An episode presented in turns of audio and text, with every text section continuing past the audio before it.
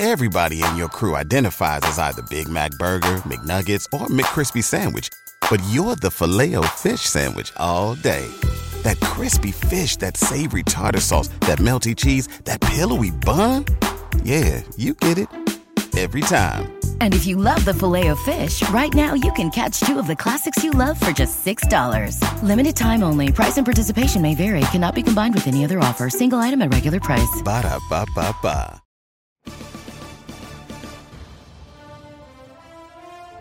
Guardians, thank you so much. It is Friday night. The Destiny Show podcast is live. We are back with an amazing group of Guardians.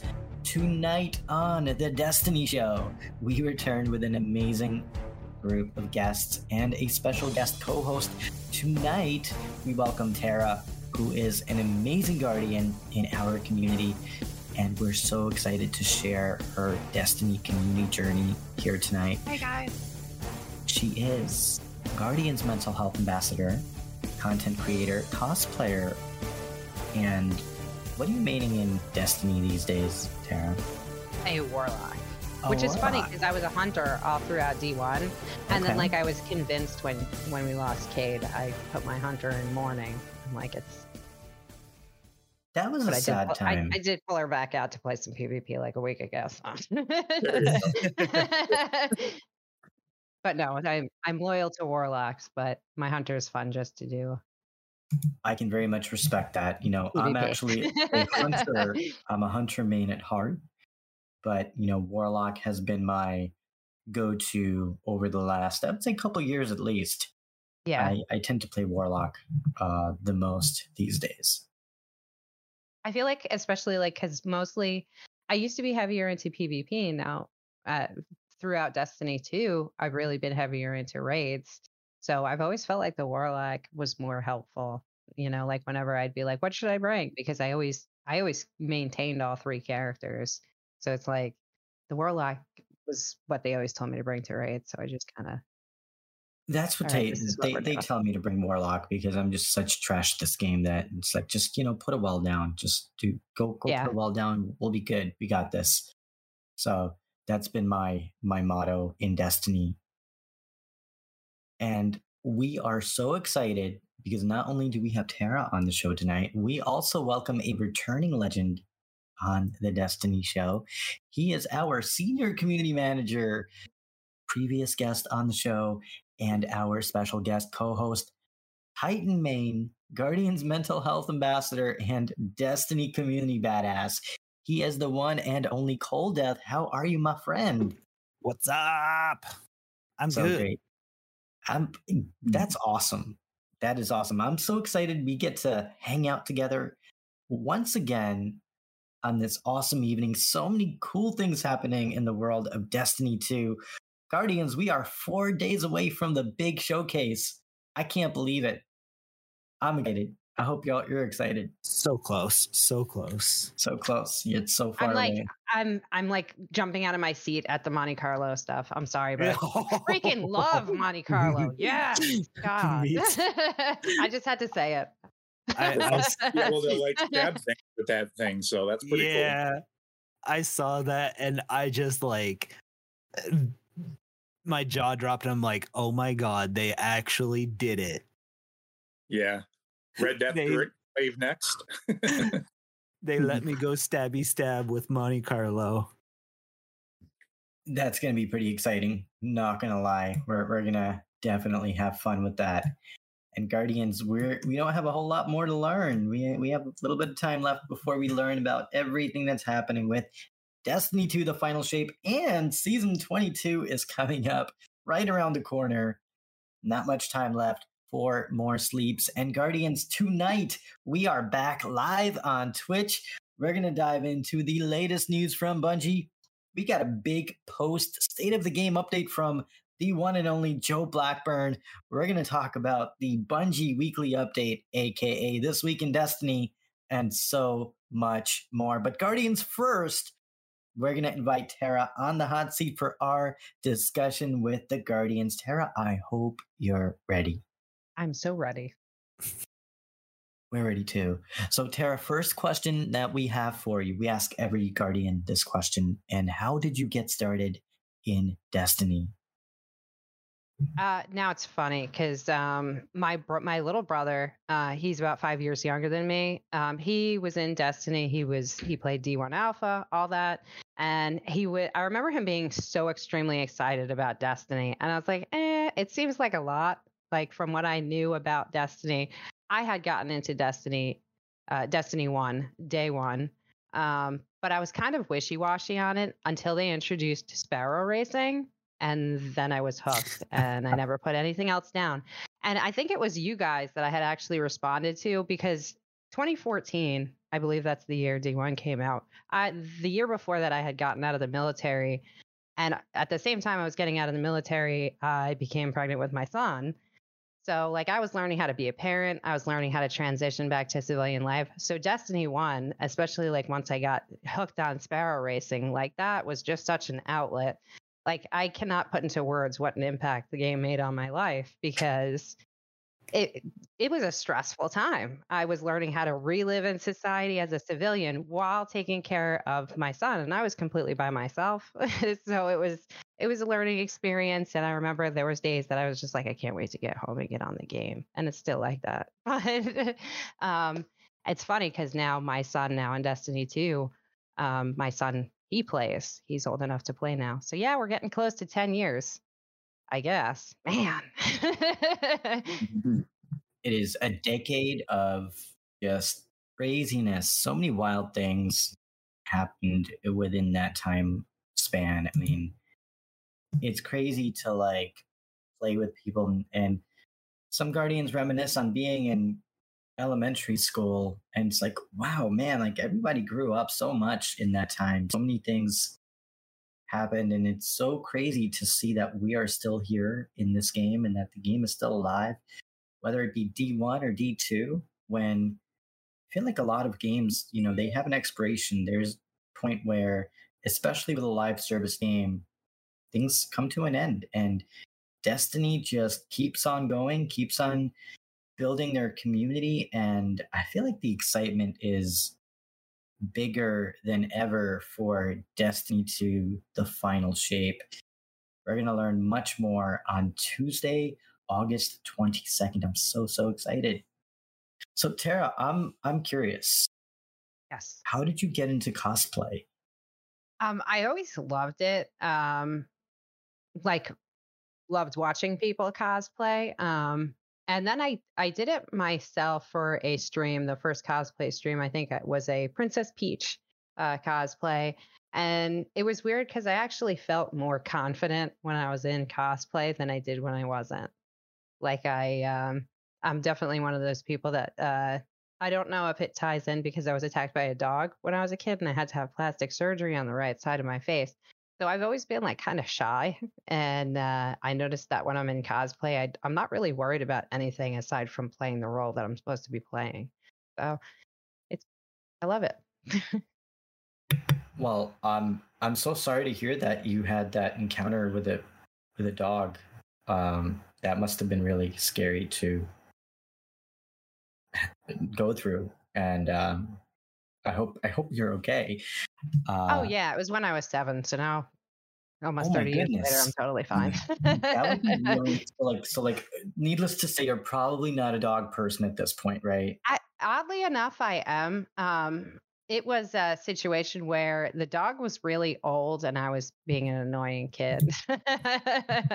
so it was one of those things. Like I wasn't like completely mauled or anything like that, but like I said, I did have to get plastic surgery on my face and it's mm-hmm. barely noticeable at my age now but for some reason i i don't know if everybody does this that has some sort of scar or mm-hmm. anything on their face like i feel like it stands out like a sore thumb and and usually when i tell people about it they're like i would have never known. So yeah it's one of those things. You know so when i was a kid i i had like a an incident where i fell down and there was like a gash on side of my eyebrow and they had to like stitch it up. Oh god. And I remember that was a pretty pretty rough uh, time. Mm-hmm. I didn't need plastic surgery, but there was a scar for a good part of my life. I think as you get older, obviously, you know, it fades away and you don't really get that. But um, that was definitely an experience that I can relate to, not from being bit by a dog, but um, my dog, my dog bit me a couple times. He didn't mean to. He was excited. You know, he was thinking, Yeah. "Oh, I got some chicken. You know, you got some chicken in your hand." And he's like, "Oh, I, I want this. I want that chicken." And he did, but uh, luckily, it's just my hand. You know, he's he's chill. He's good. I'm I'm lucky with my dog. He doesn't really bite anybody. He just barks. Shadow Price knows, right? Shadow Price. He he barks. Oh yeah. He Oh, says yeah, hello. He says hello. Really, it's really it's really communication to you know Or- let everybody know I'm out here.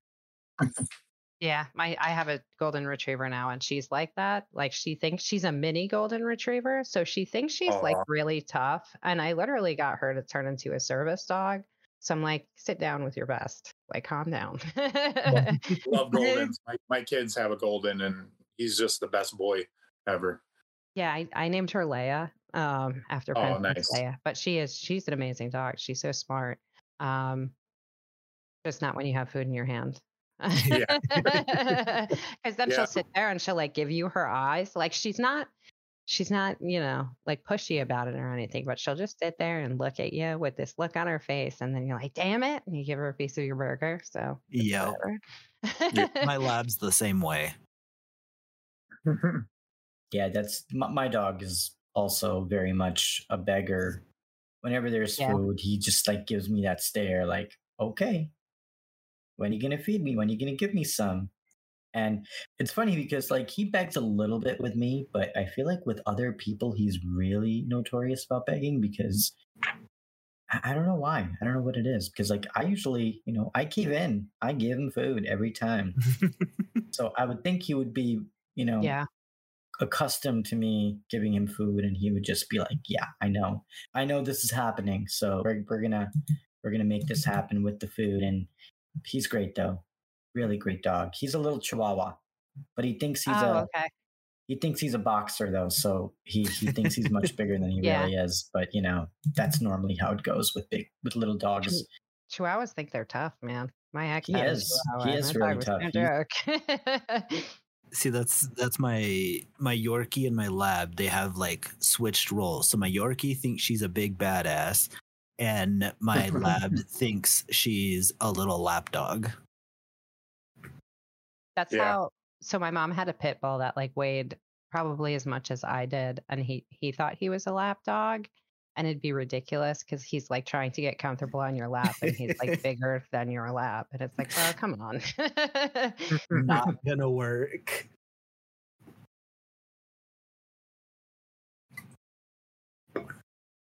Yeah, no, dogs dogs are so great. I'm I'm so happy I have my dog. And speaking of dogs, you know, in in Lightfall they they brought they brought Archie back.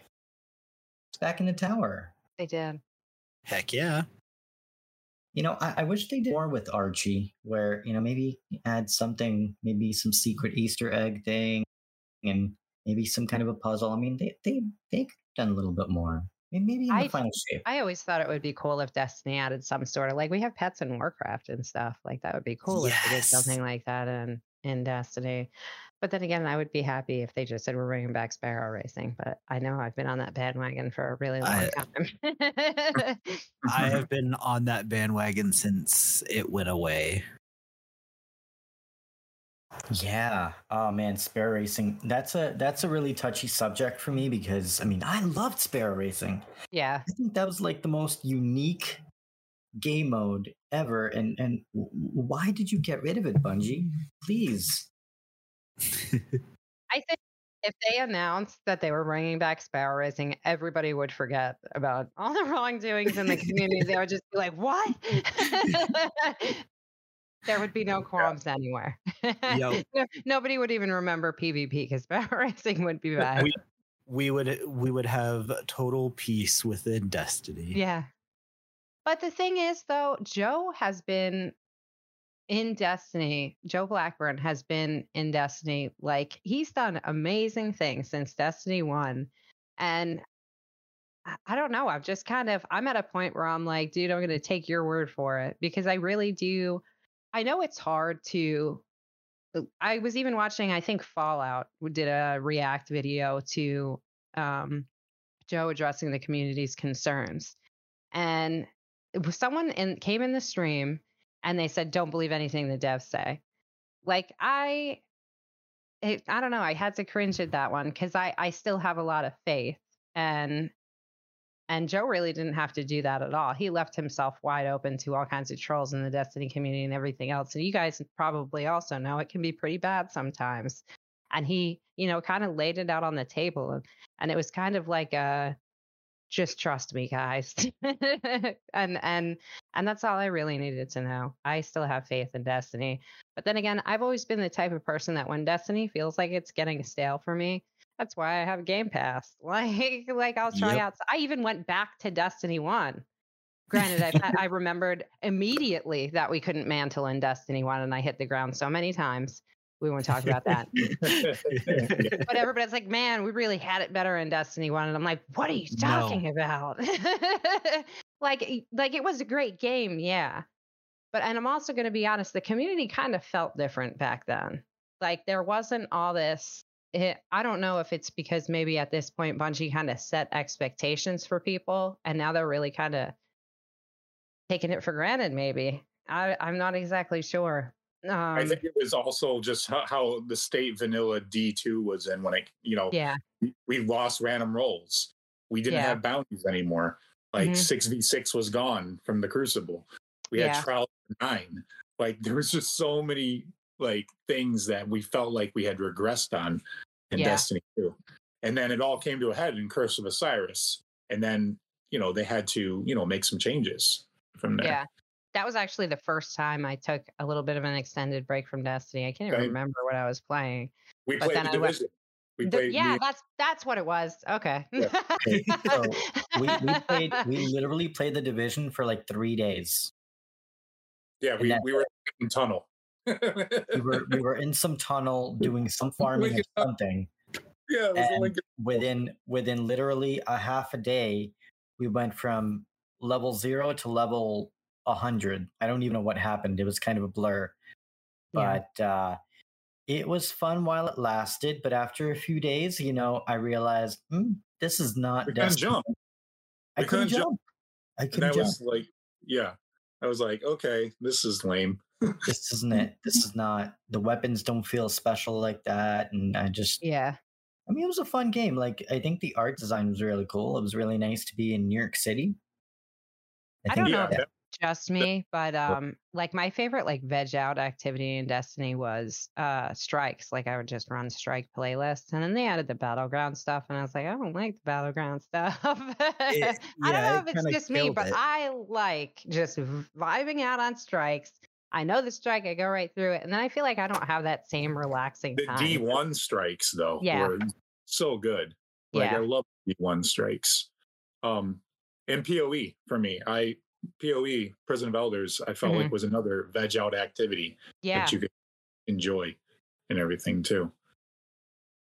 I didn't even think of that. Yeah. No, now I gotta ask Tara, did you well first, what is your favorite strike in Destiny? Destiny 2, it actually used to be uh, the Xol Strike, um, but that one isn't in the game anymore. Um, so now, man, if I had to pick a favorite,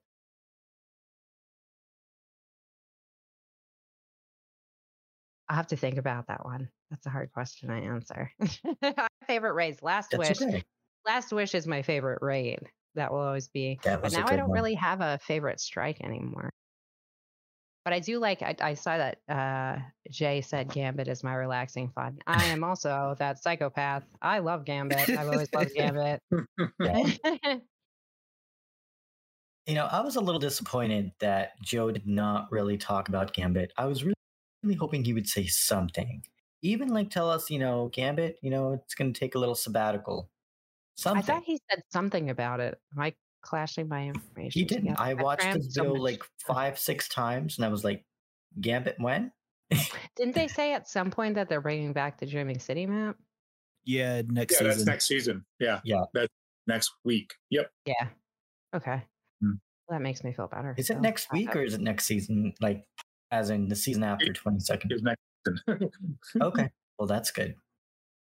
So Gambit yeah. Guardians, you have mm-hmm. something mm-hmm. to look forward to. That's that's good. Well, there's there's something, right?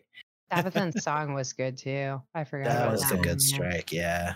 You know what? I would like them to bring the Wretched Eye strike into like D too.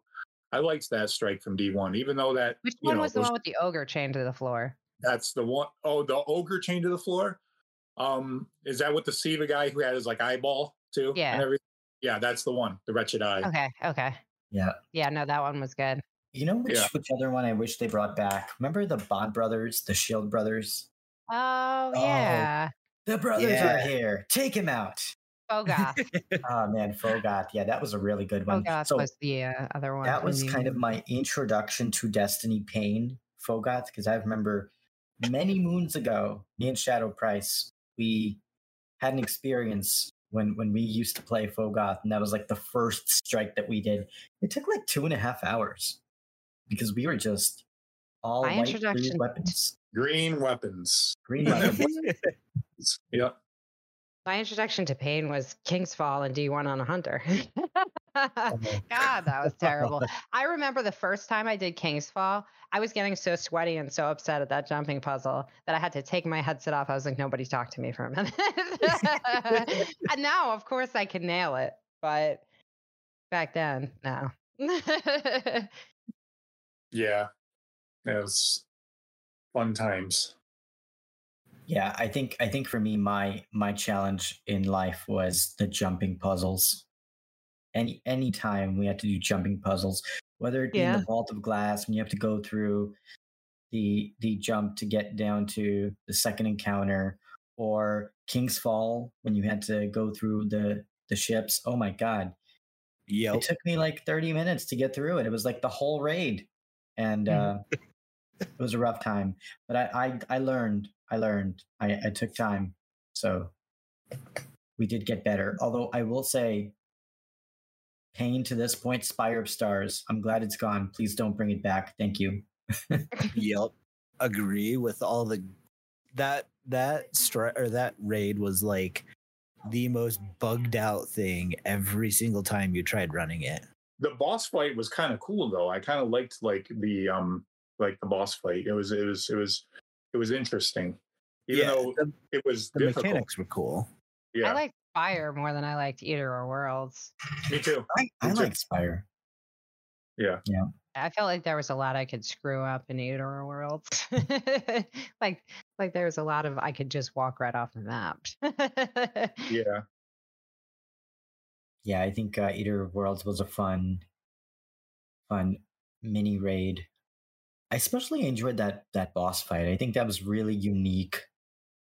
Raid boss. Yeah. I, I, think they did a really fun job with it. I'm, I like the Scourge, the Scourge boss fight. That was that was that was pretty fun. Scourge was good. I liked Scourge a lot. Yeah. Yeah. That was one of the few raids I got. I that's uh, it dropped Anarchy, and I think I got it on either my first or second run. That yeah, I got it on my second run, and people yeah. were so salty, and it took some people like fifty runs to get Anarchy. yeah, we're not going to talk I still love that, that weapon. I really enjoy it. Yeah, yeah, I I use Anarchy still. I mean, they they they went through some nerfs and you know some changes, but still, I think it's a viable option even today in the yeah. game. So definitely a good time there. So, Tara, I'm curious. I know that you are a Guardian's mental health ambassador, and we'd love to learn more about how you work with Guardian's mental health and the importance of their work for you. Um, I've always felt like a a close connection because Guardian's mental health has not only helped myself when I was having a hard time with things, but they've helped a lot of my friends in the Destiny community, and they they genuinely care about what they do. Like if you ever have the opportunity uh, to meet Joe or anyone else with Guardian's mental health, like they genuinely care about what they're doing. Like they they they're just great at it. They're good dudes, and um, I have actually worked with other uh, military organizations um, because I was in the army, and it was kind of like I felt like I was supposed to be, you know, closer with the military organizations, I guess. But the more I shared mm-hmm. my story and what I've gone through in the military and even afterwards, um, people felt like they couldn't really share their trauma with me because mine was from the military and they felt uh, almost like there's their trauma didn't matter as much. And I'm like, no, no, that's not how this works. Trauma is trauma. Um, so I, I wanted to kind of make sure I affiliated myself with an organization that was overall mental health because, like I said, trauma is trauma. We could all talk about it together. Just because I have a different brand of it doesn't mean, you know, that it makes it heavier than yours to hold. That's so um, true. I was yeah. also in me myself. So nice. I know exactly what you mean. What was your MOS? 31 Bravo. Oh, what's that? Military police. Oh, nice. 51 meal. What's that?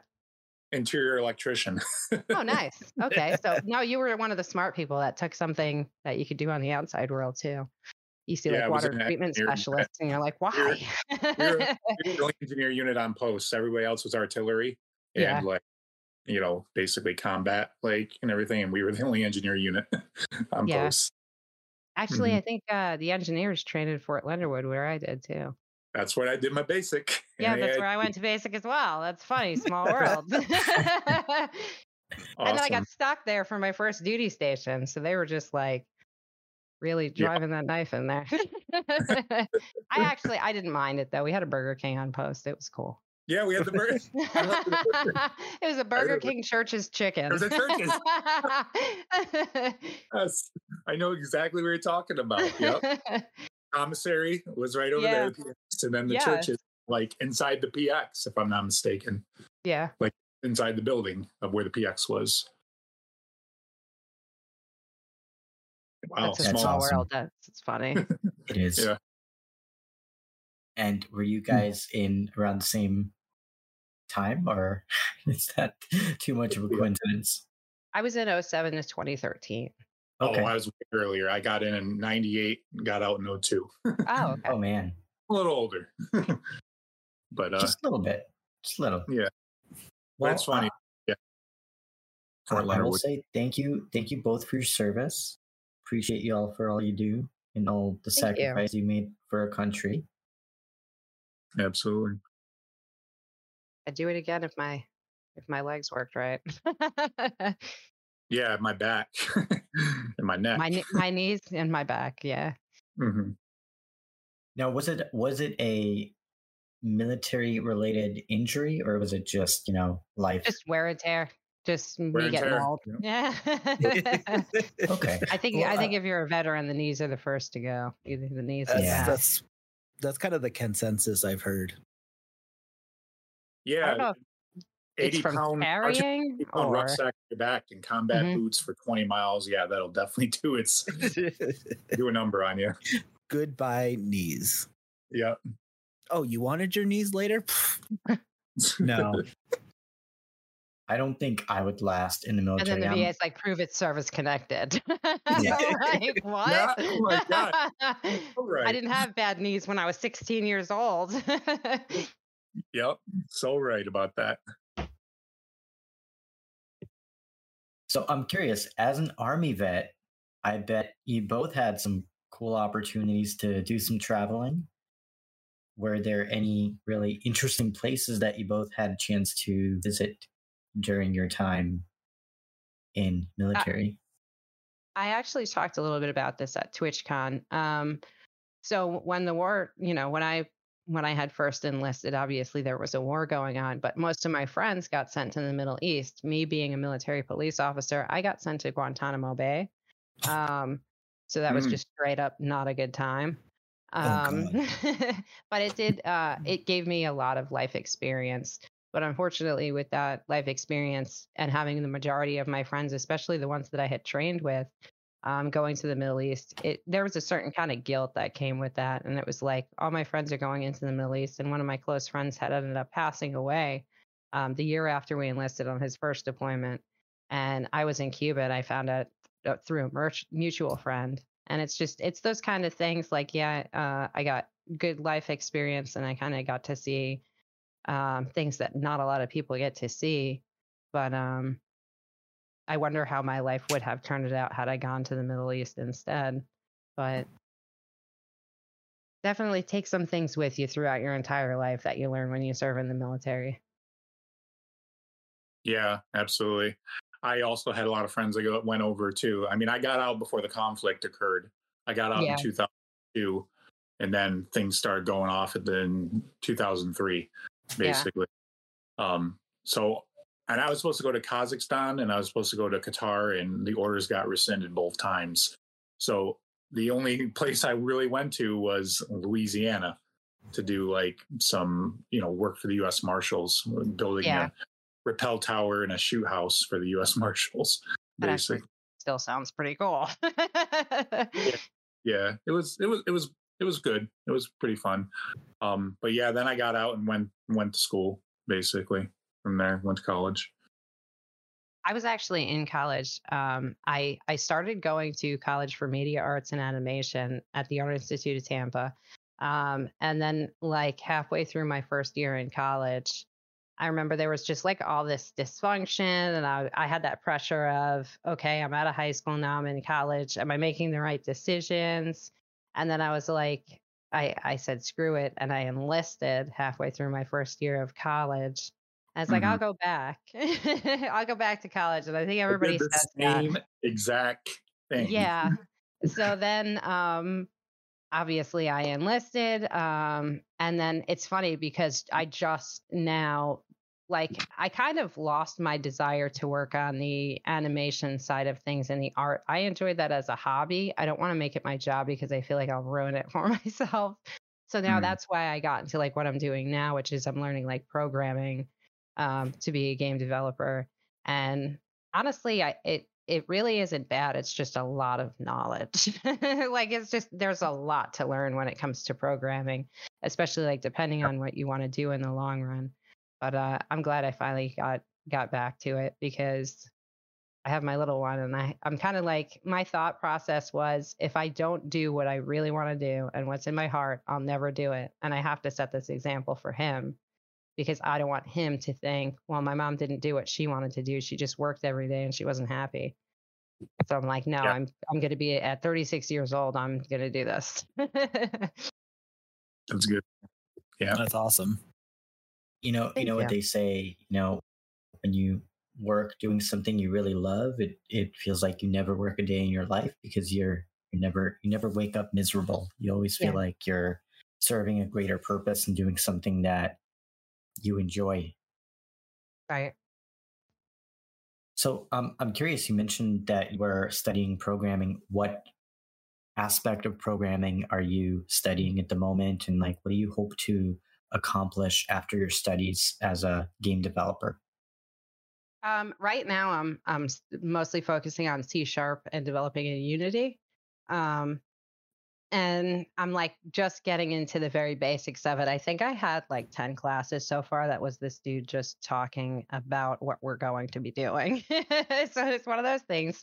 And I kid you not, the instructor for this course sounds like Ben Stein. if anybody knows who I'm talking about. Yeah. So it was one of those things like I'm lucky I can play these these back because he has one of those voices that you just forces you to zone out.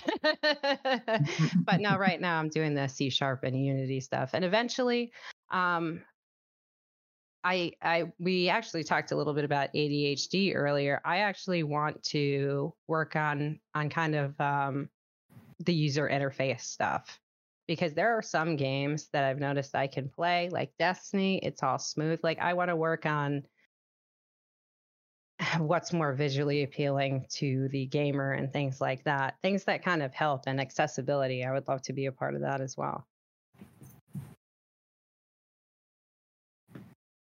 That's really awesome. And now, is there a company that you would most want to work for?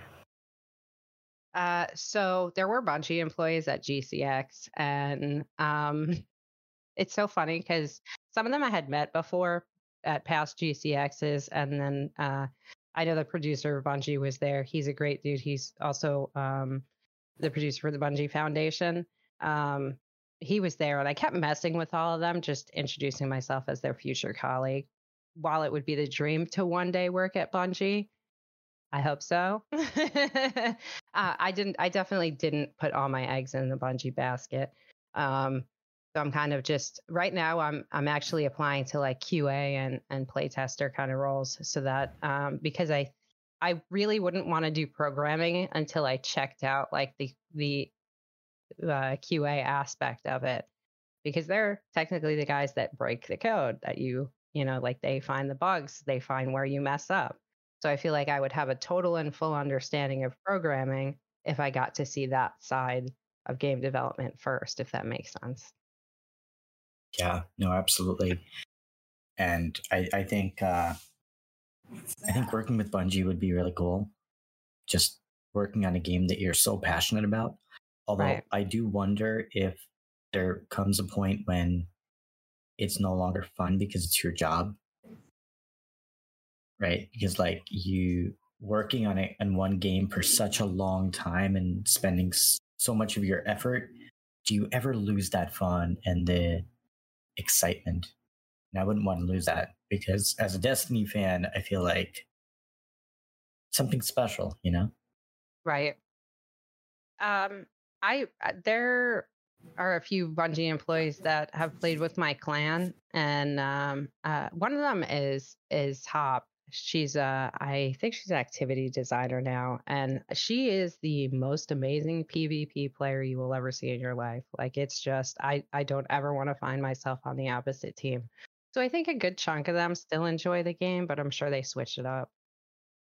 Like joe joe blackburn the one that that just put the video out and everything and answered the questions for the community i'm pretty sure he's still a hardcore player.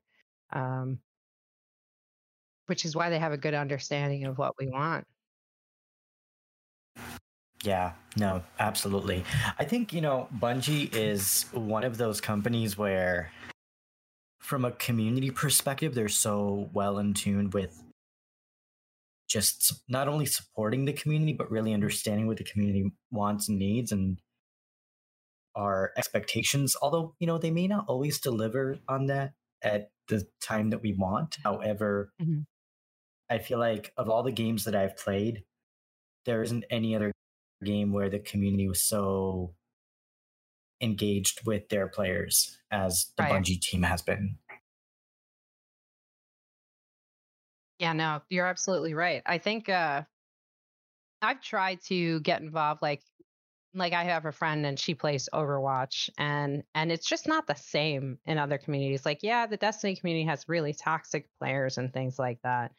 But uh, when then when events like GCX roll around, they genuinely feel like family reunions. And I just I haven't as much as I've ventured out and played other games, I haven't found another community that kind of feels like the Destiny community, which is why I will always go back to Destiny. Destiny's home. That's my home game. I'll always go back to it. But um Absolutely. And now you mentioned GCX and we just had a GCX not too long ago, earlier this month. And I'd love to learn more about your experience at GCX. Was it the first time that you attended, or have you been to GCX prior? Um, I've been to I I think the only GCX I didn't go to was the first one, and then the year they had a virtual one. So I've been to quite a few of them. And it's always like this is the one event that I look forward to every year. TwitchCon I might not always make, especially now that it's in Vegas this year. Uh, I'm not really a Vegas person, but GCX I I will find time. I will make time for GCX no matter what. No, I I can relate. I think for me this was the first year at GCX and I think that it was definitely one of my highlights being in this community uh, just because you know having been a part of this community for all these years and then having our podcast and having met so many amazing people in our community and getting to actually meet everybody in person was really cool. And getting to chat with the bungie team. You mentioned mm-hmm. um, some of their producers. I got to meet jared and such a down-to-earth person and cosmo and everybody in their team. Just so passionate about the game and like the the talk they gave at the panel was so uplifting and inspiring to hear that you know they're really focused on not just the next six months of the game, but they actually are thinking about the next 10 years. So that gave me a lot of comfort and I, I took a lot away from that. Yeah, oddly enough, I, I had a little bit more interaction with the guys that run GCX too. And and I never really got to because GCX is chaotic. I never really got to have a conversation with the guys that run it before this year.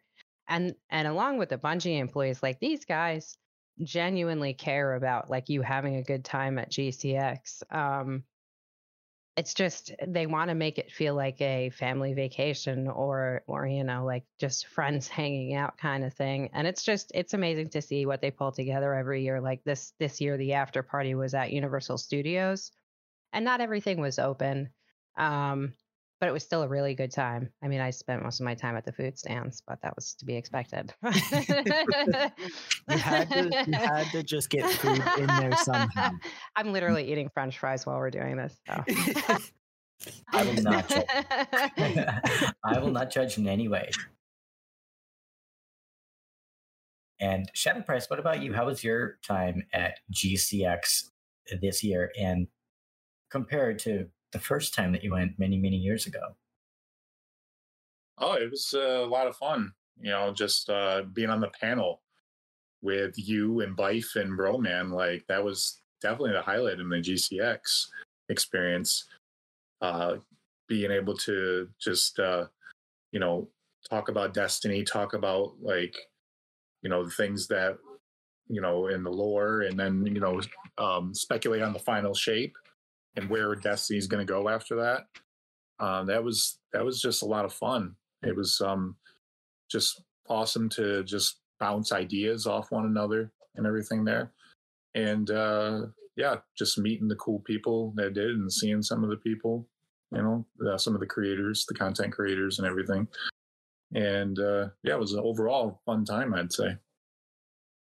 No, that was a really good time. I think the the panel was definitely a highlight. Just like getting to talk lore with the the godfather of lore in Destiny and and and Professor Broman, who is just such a influential figure in our community, and just like being welcomed so well for by everybody, and just seeing so many yeah. guardians in one place. And just so surreal. I was like, is Goth here? Is Goth, you know, he's like, he's around here somewhere. Um, I think, but it's like, I, I didn't get a chance to see him when he was there. When he was, yeah. But I think yeah. he was in the pool most of the time. nice. I don't blame him. Then we would get along really well because honestly, um, since I moved to this new place, we have a really awesome pool. And I kid you not, I go every single day to the pool, and it's just such a relaxing time. And it's so good for my mental health to just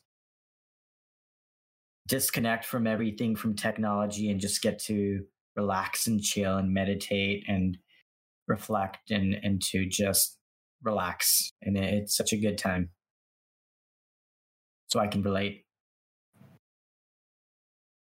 yeah, we do have a pretty nice pool here and hot tub. I feel like the hot tub is just too hot for me most of the time because it's like it's already hot out and then you're just making it hotter for me. After 10 minutes, I'm like, I can't do this anymore. I got to get out of here. But it is nice. It is really nice. I'm sure in the evening time when it's like a little bit cooler, it, it would be perfect. Yeah, it's nice in the evenings for sure when the sun goes down. Yeah. So Tara, I'm I'm curious. You mentioned you're eating French fries. Yes. And uh, I'm curious about food. If you could only eat one thing for the rest of your life, what would it be and why? Sushi. Because I freaking love we're, sushi. We're best friends now. we're gonna get along real well. Sushi is so there's there's so many different types of sushi. Like you can, you know, I just sushi. I know that's whenever I can't decide what I want for lunch, I, my brain immediately goes sushi. So do you guys have a um? Do you have a Sprouts where you are at all, Tara? Sprouts? I don't think we do. We need. They have pretty good sushi at the at the Sprouts. Like if if you're not going to go Publix to a restaurant, does too. Publix has great sushi. Oddly enough. I haven't tried Publix. It looks so it looks good, but I'm telling you, Sprouts is legit. I have Sprouts, to check it out. Yeah, they have legit sushi. See, I'm, I'm, a, I'm a sushi snob. I'm gonna be totally honest with you guys. Like when it comes to sushi, I'm extremely picky. Florida to me does not really cut it with sushi. There are a few places that are really good. I should I should note. Orlando had some really good sushi. Oddly enough, there's a really good place in uh, Pasco County. I don't know how far you guys are, but the dude that owns the place used to be a personal chef for Steven Seagal. So I oh, think nice. I think he does pretty damn good. I've been going to this place. Um, I want to say I don't know since I was like 18. So this guy's been around forever, and his his sushi is just so amazing. And he makes this matcha, which I'm also obsessed with. Um, but he puts cherries in it. I love this guy. If he wasn't already married, I would marry him. And he's like an 80 year old Japanese dude. uh, you're making me hungry. uh, I want sushi now. Yeah, but I, I love sushi. And my first experience with sushi was very interesting, to say the least, because, you know, growing up, my friends really enjoyed uh, messing with me and they dared me to have sushi with this pretty much uh, wasabi. And apparently like that's not something you should just eat straight like that. And i did because if you dare me to do it back then i did it. No shame in my game. And uh and on top of that they ordered octopus for me for my first sushi mm-hmm. order like who would do that I right? actually have a horror story about octopus too. Oh man i gotta hear about that so the place i was just telling you guys about. Um i i saw the man slicing up an octopus and he does it in front of everyone. So i was just trying to ask him like how it is and he just sliced off a tentacle and handed it to me on the knife and i'm like thinking about it and i'm like i don't want to be rude. So i literally just took the tentacle and swallowed it whole because i didn't want to be rude and i didn't know what to do. It was pretty terrible oh man See, yeah my my wife my wife goes nuts for octopus. She loves it. This was raw with nothing on it. Just, I mean, it wasn't moving anymore, so that was good. then, I, I, don't mind the eel, but I can't do the octopus. Like I can, I can do the eel, but I can't, I cannot do the octopus. Yeah. And then there's me that I hate all forms of seafood. Yeah. So I could see where that would be a problem. See, oddly enough, I'm very weird when it comes to like fish overall because I don't like fish. I don't do fish. Like I've never ordered fish. Although sushi, I can eat that all day, all night. I remember growing up and like we would go and have all you can eat sushi and we would have like competitions with who can eat most sushi. And I'm here this like five foot uh four uh five yeah, five foot four uh, little dude eating like sushi for like six people. It was rough. It was rough, but it was. Yeah, I remember you used to put it away like six rolls, and I was just like, "What? How'd you do that?" Where did it fit? Mm. It was a good time, but I can't do that anymore. As I got older, you know, I think my metabolism slowed down a bit, and like my stomach just can't really handle that much food overall. Like now, I kind of I graze. I'm like, uh, I don't know. I, I don't need a whole lot. I'm like a deer.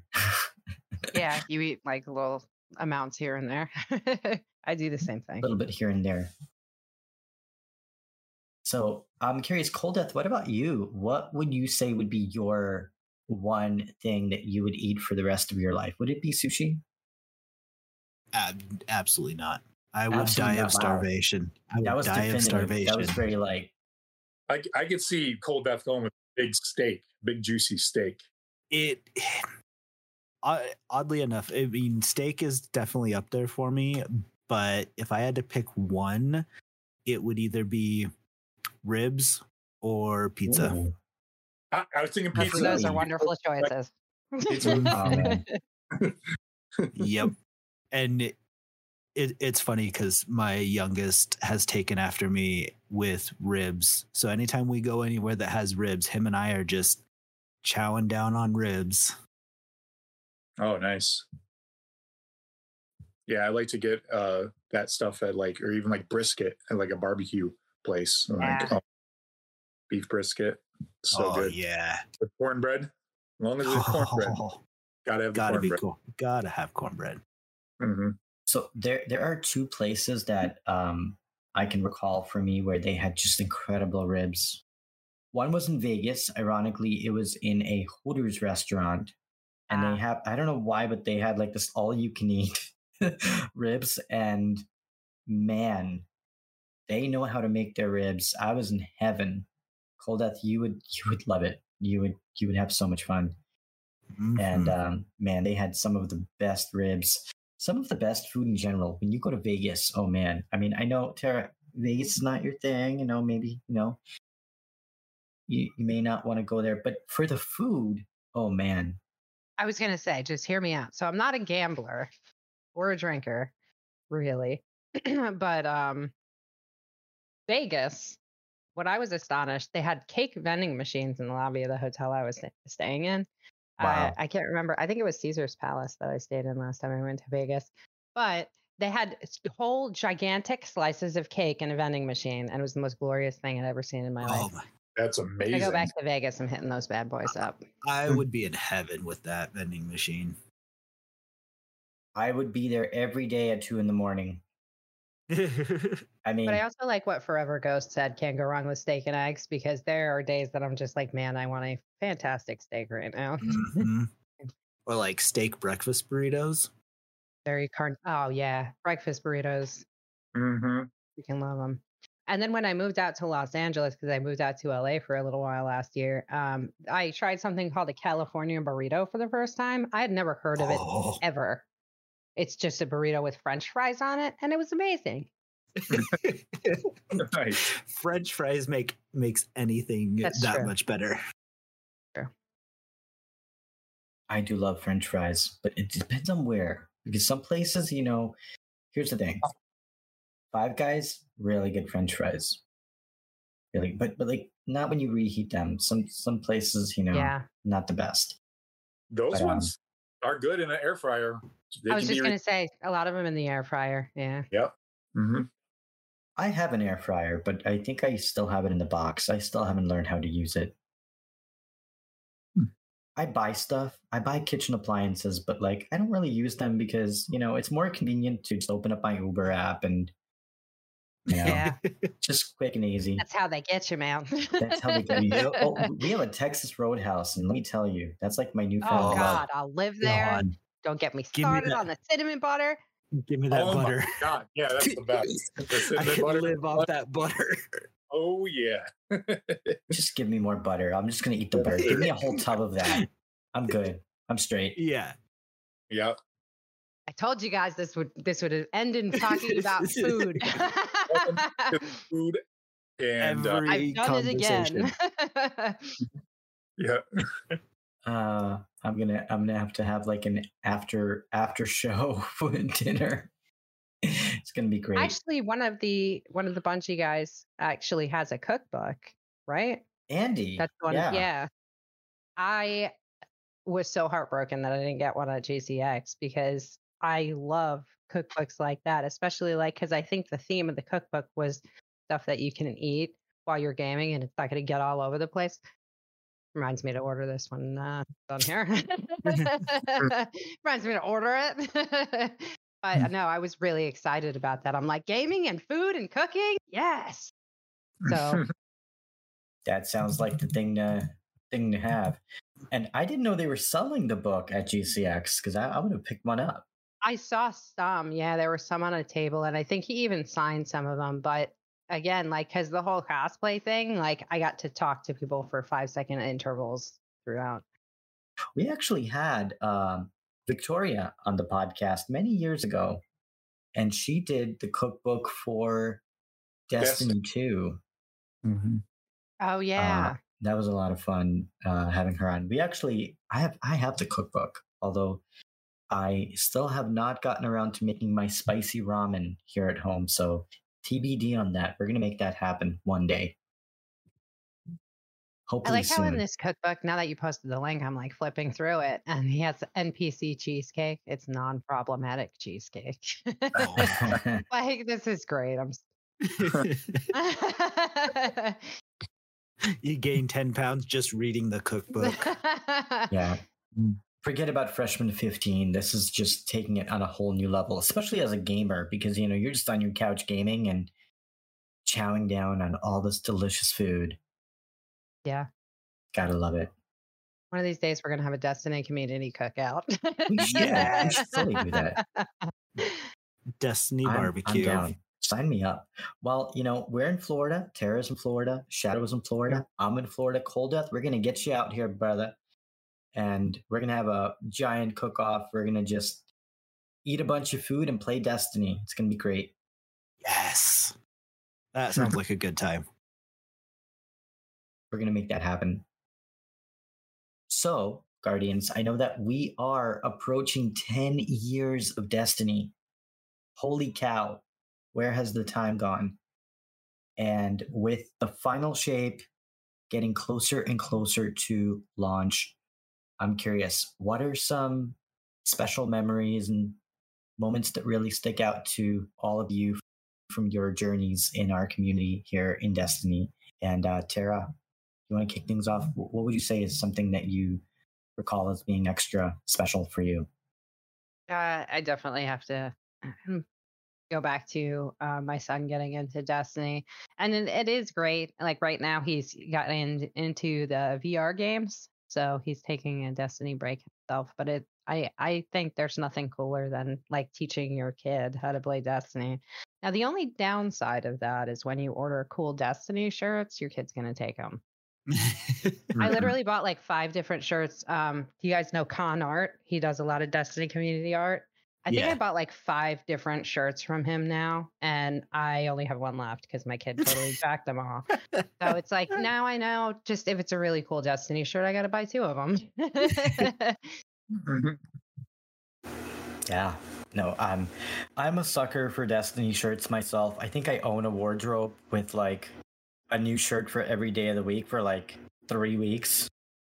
It's getting worse by the day because like now I'm going to be picking up the Hawaii uh shirt that that's in there um available right now to support the um efforts with uh Maui. So that's definitely worth checking out. Really nice shirt and a great cause.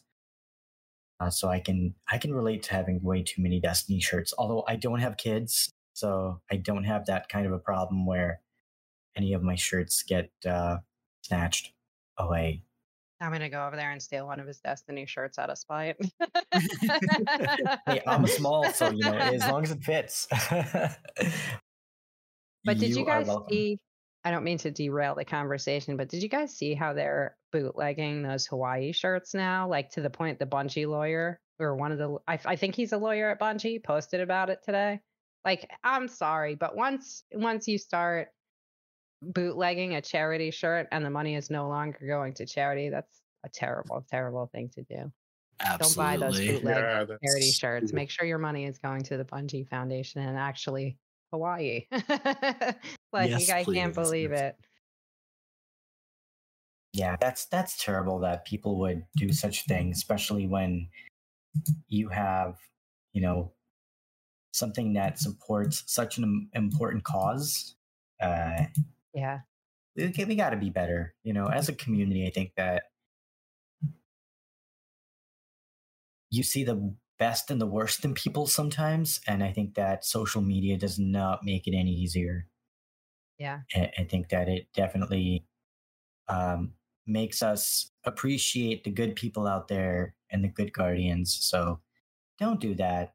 Don't do that. Support support the awesome charity work that Bungie Foundation does. It supports the direct relief wildfire recovery operation in Maui, and you get a really awesome shirt and an emblem. So definitely do check that out. We did post a link in chat. So if you do want to pick up the shirt, go ahead and do that and support a very important cause, especially um, today when so many people are suffering from all the wildfires that are happening out in Hawaii. So thoughts with everybody who is currently affected by these tragic uh, events. Absolutely.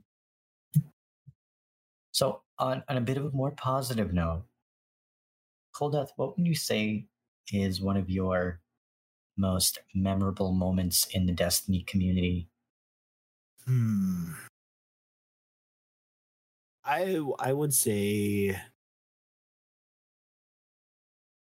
my my first attempt at uh at a day one um it like all of us none of us had prepped for it. We didn't bounty prep. So i mean we were all of us were way under light and it was for uh garden of salvation. So it it was a a rough rough raid and we we didn't even make it past the the first encounter but the the fun that we had in doing it like we spent probably 10 hours or more i can't even remember but it was just it was so much fun just hanging out.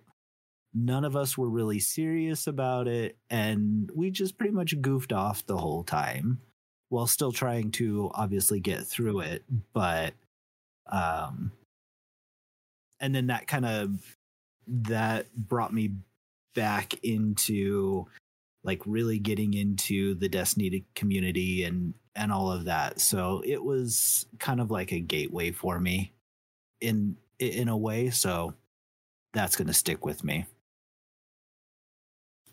It's awesome and and what raid was that again? Garden. Garden of Salvation. Ooh, that was a good one. I think for me, um, I have a few moments in this community that were very memorable. Definitely my first Vault of Glass clear, and not in D2, but like back in the day when we didn't really quite know what a raid was, even. So that was a very new experience. And I think that beating Atheon for the first time was such a special feeling. And I think that really made me a big fan of this game and it made me realize like it's it's a feeling that I don't think I can get in any other video game. You know, having that first completion in, in a game where you're working together with five other people and you finally get that exotic drop, and it's just such an awesome feeling. Um, but I had a few moments, you know, I mean, in nine years, you probably have a lot of experiences where you definitely, you know, have these special moments. Uh, I think another one for me was during Season of Opulence, getting my very first flawless raid done. And like legitimate flawless raid, not like, you know, we're to just get into the final boss and you jump in and, and do it. But like from start to finish, doing Crown of Sorrow for me was just such a feeling. And when when I finally got that completed during that final phase, I mean, I was just my hands were shaking. I was so nervous and you know to to see everybody stay alive through the whole encounter it was just such an awesome feeling um, and of course, GCX this year was special being on stage with three amazing legends now, right? Shadow Price. Uh, yeah. Just seeing everybody on stage and all, seeing all the Guardians out, you know, enjoying our conversations. It was very special for me. Definitely a highlight being at GCX, getting to meet all the developers from the game and just um, it was very special. Definitely a time that i will not forget anytime soon. So I, I think those moments were kind of the most memorable for me.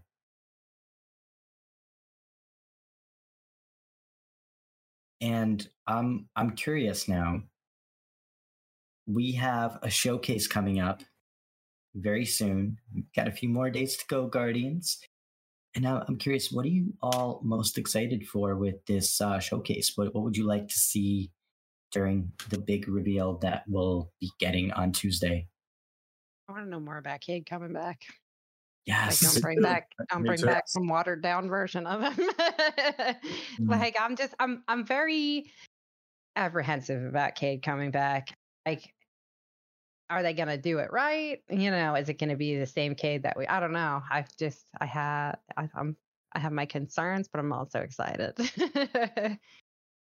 with with Nathan being the the voice again, I I think he's in. I, he I think he's in. Yeah, yeah. They oh confirmed oh my god, back. I didn't know. Thank God. Oh my god, they took mm-hmm. it way yes. off my shoulders. yes, they they did confirm Nathan was Nathan was back. Um, Nathan actually posted a video, and he had like a little uh Cayde bobblehead or like Funko Pop. Oh man, I gotta go track that thing down. it's on it. It's on his Instagram. I will. Let me see if I can find it. Um, but yeah, like he he confirmed that he's the he's coming back as the voice. So I don't think he really wanted to go anywhere in the first place. I thought it just conflicted with the rookie stuff. I think it. Uh, yeah, I think it was just a conflict that he couldn't.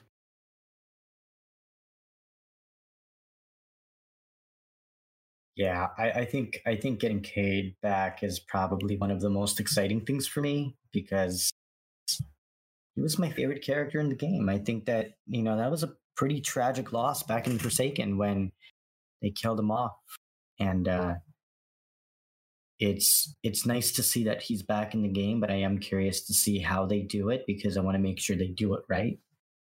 Um, but the other thing that I'm really excited for is really the story in the final shape. I mean, this is the final chapter, the last part of the light versus dark saga. So there's like so many things that can happen between now and then. And even during the updates that Bungie has given us, there's a lot of, you know, little hints at us getting something really big happening between now and the final shape. And I'm really curious to see where the story goes, and I, think the the the reveal next week is going to give us a lot of insights into the future of Destiny. So, Coldeth, what about you? What are you excited for with the reveal next week? I think I'm I'm just excited to see where the story's gonna go. Um, I I don't have any real expectations or I, I'm kind of just I'm keeping myself more more reserved just based on how how things have been lately. Um, but I'm definitely excited to see where the story's going to go and what like what's going to be our main objective for the final shape. Definitely. And what about you, Shadow? Uh, I'm excited for yeah the return of Cayde, um, Nathan Fillion, of course. Um, I'm also excited to yeah see where the story is going to go, like because this is the final chapter in the Light and Darkness saga to see how things are going to turn out for us and you know to see what uh, you know players in the story are going to just uh, be involved in you know how how we're going to fight this like unstoppable force it seems like you know mm-hmm. like what it's going to take obviously Savathun's help at some point, even though Schultz going to stab us in the back at some point. Savathun is, Savathun is Loki, so you know that's yeah. she's going to manipulate us somehow, and we're you know going to be like right in her like death gra- grasp and everything. But I'm just I'm just excited to see how it's all going to like come to a head. You know, the the the, the final like fight with this with this supreme being that we, you know, seem to like have the odds seem to be stacked against us. You know, like yep, all those pyramids so. out there. that the witness controls. You know, it's like, you know, he just what what is it going to take for us? You know, we're obviously probably going to have to discover. I'm hoping there's going to be a new subclass. I'm I'm thinking that there will be, like for the final, you know, um, final fight that we're going to have, and uh how Cayde, what and what um exactly how Cayde is going to be, you know, like how much of Cayde is actually preserved. You know, it's like because we don't see his ghost or anything in the in the trailer, in the original trailer. So we're obviously going going to be going inside that portal if we've all you know seen the teaser trailer, you know, for the traveler. So it's it's there's so many questions. There's so many unanswered questions, but it's going to be really interesting to see how we're going to have some of those questions answered, you know, going forward. Yeah, and I, am really curious to see what happens next.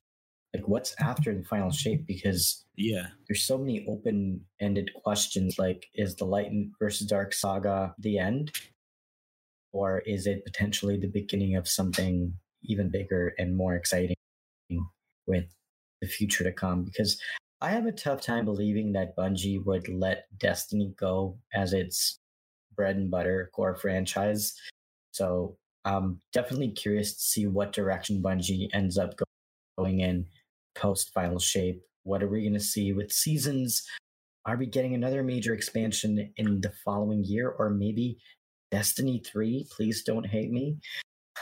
but um, I'm really hoping there's going to be some clues as to where we go next beyond just the excitement of the final shape and everything that we'll be playing hopefully this February.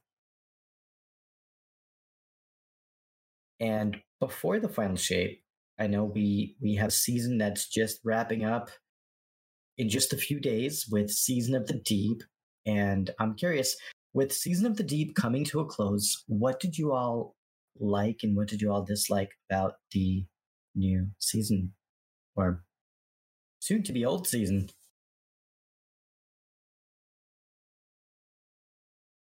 I thought that I thought everything was really pretty in Lightfall and throughout the last season, like the deep dives and stuff. I like the scenery, but something about this last season just kind of uh, between the cosplay, getting my cosplay ready for GCX, and I, I feel like a bunch of games came out lately. I just I used this season to kind of take my take my Destiny break.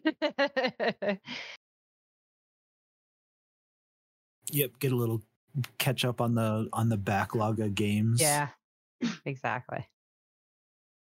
That's understandable, and sometimes you need a break. You know, it's important. What about you, yeah, I, I really, I really loved the underwater scenery that they created. Um, I, I will say my favorite thing this season has been uh, being able to go fishing. It's so nice to just sit there. If if you want something to just zone out and do, that was like the perfect thing to do.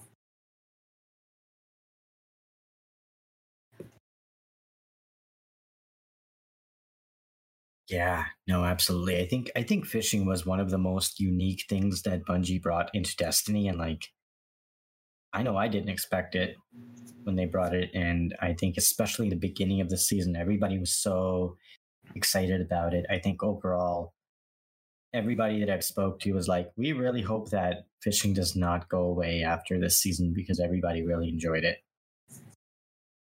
Yeah, I I hope they expand on it more I, would love to see it.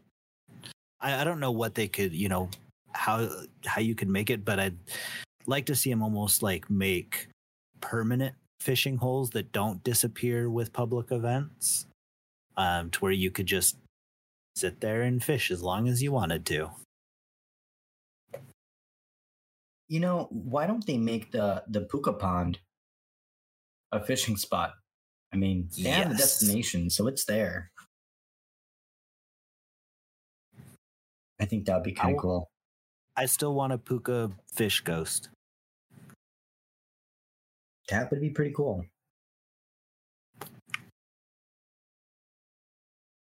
That would be pretty awesome. I think for me, one of the highlights of this season was the the dungeon, Ghost of the Deep. I think that I think it was probably one of the most unique dungeons that I've experienced in Destiny overall. Um, the way that they incorporated the interaction, then like finally getting to that final boss room where you have scattered pieces of the Taken King. I think that was such a cool environment and overall such an awesome dungeon. So I, I definitely enjoyed it. Although Bungie, where is my navigator? Please, thank you. Soon, maybe, hopefully. still, still grinding for it. So hopefully, maybe this week I'll get it. But uh, fingers crossed. And Shadow Price, what about for you? What would you say was your highlight for this season in Destiny?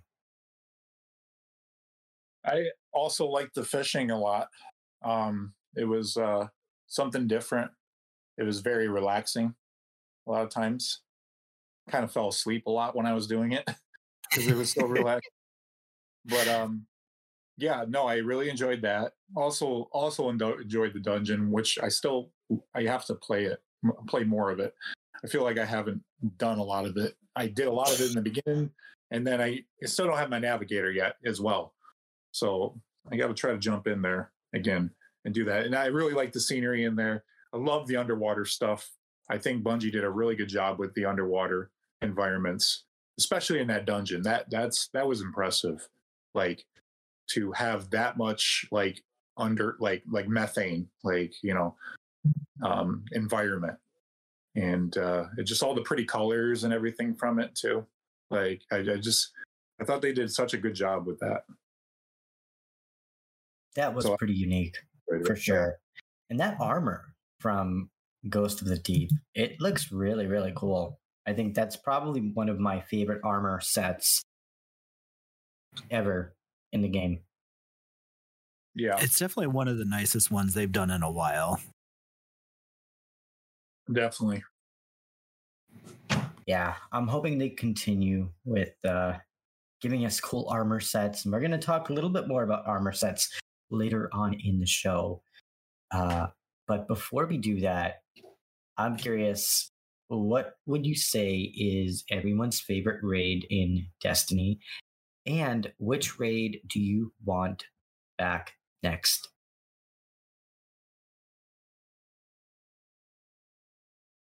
I would actually say Last Wish is my favorite raid. Um, I love it. I'll do it all day. Uh, but in D1, I do like Wrath of the Machine. Yes. Ah, Wrath. I like all the D1 raids, really. There's there's not a raid in Destiny 1 that I was like, no, I don't want to do that one. Vault of Glass, mm, sometimes. but um, yeah, I would love to see them bring back Wrath, maybe. Probably not going to happen, but maybe maybe not this year, but I'm hoping next year they're able to fit it into their seasonal schedule at some point or into the storyline somehow to bring it back because that was a really special raid. So many unique encounters. I mean, the Death Zamboni, like, who came up with that? That was so crazy cool. And just remember the uh the puzzle that we had to do to get that uh exotic in Wrath, I think that was really yeah. unique with the with the codes that you had to put in. Oh yeah, yeah, that yep. was for Outbreak for uh, Prime at the time. Yeah, Outbreak. Yeah, that was a really unique, unique raid, and I I wish they brought it back and hopefully next season maybe, but probably not. but one can hope, you know. What about you, Cold Death? What would you say was your favorite raid in Destiny? and Which one do you want to see return next month? I would say my favorite. I would probably say Scourge. uh, just because.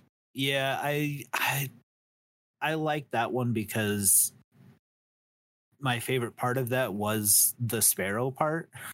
I always like I never half the time couldn't make it to the end, but it was just such a fun part of that particular raid.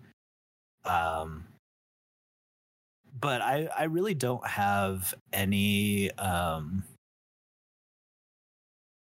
any soft spots for raid of playing Destiny. I was a big solo player, so I didn't really run a whole lot of raids. But that was that was the one I always I always had fun and was ready to do when people wanted to do it.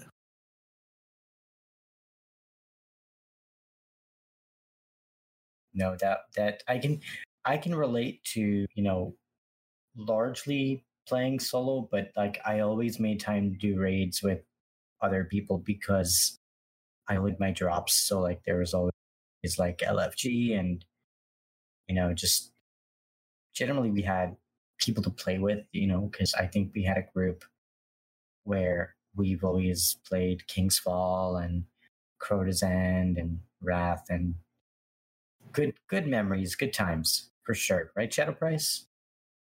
Yep. Which raid do you think is going to come back? Are you are you set on Crota? You think it's going to be Crota? It's going to probably be Crota, but um, I would like Wrath though as well. Like I think the consensus of a lot of people they definitely want Wrath, um, but I'm pretty sure it's probably going to be Crota based on what I've heard and you know with the, the theme, if it's yeah. the theme. I could see, I could see that too. Just with, I, I think they may also be hesitant, hesitant to put anything in Destiny 2 that involves Siva, since Siva's not really something that we're dealing with, and a lot of players that are brand new playing in Destiny 2 would have zero idea or anything about Siva. So I think that would be a little bit difficult, but I'd love to see Wrath come back too because it's one I think I only ran two or three times.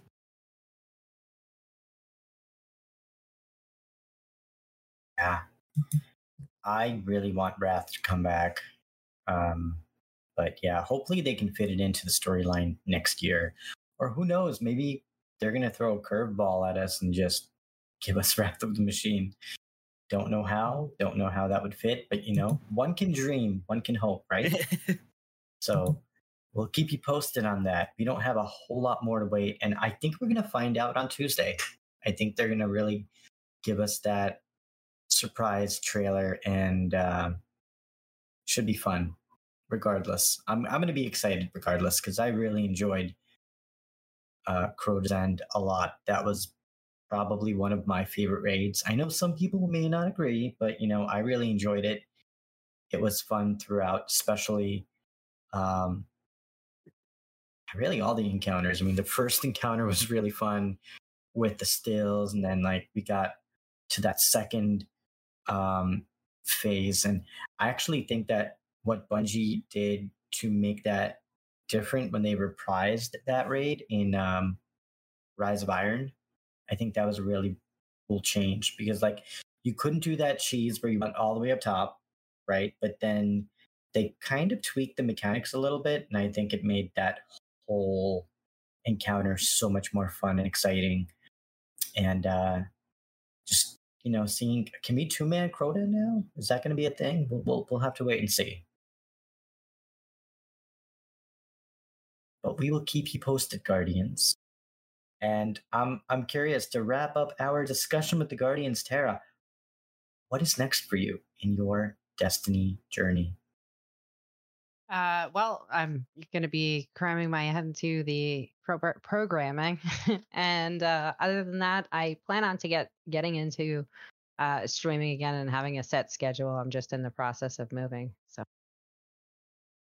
awesome. Well, we are excited for things to come, both with Destiny and with your journey in the community and to see everything that is to come with both your game development career and also your streaming and your content creation. So do keep us posted on that. I will do. And it was great hanging out with you guys tonight. Of course, it's always a pleasure. And got a couple couple of things to chat about. Joe Blackburn came out out of nowhere earlier this week, and he gave us a pretty pretty fun update about the state of the game. Um, some will call it damage control. Some will call it as really great um, update that was much needed in the community. And I tend to think of the latter. Uh, I think that was a really good uh, thing for them to do. I think he was very honest and, and upfront with the community, and that's something that we don't often see. So uh, I think that was a really good, good update from Joe. And he did go on to state that the state of the game did not go um, as planned and it did not live up to Bungie's expectations. And I'm curious, did you all get a chance to watch the video that Joe put out earlier this week? I did. Yep, sure did. Yep. And what what did you guys all think about the the video? Uh, I think I mentioned it earlier, but I think it was like kind of a, a trust me kind of moment. Like I know that he, as a player, he even reiterated like there's some things that you know could have could have been better.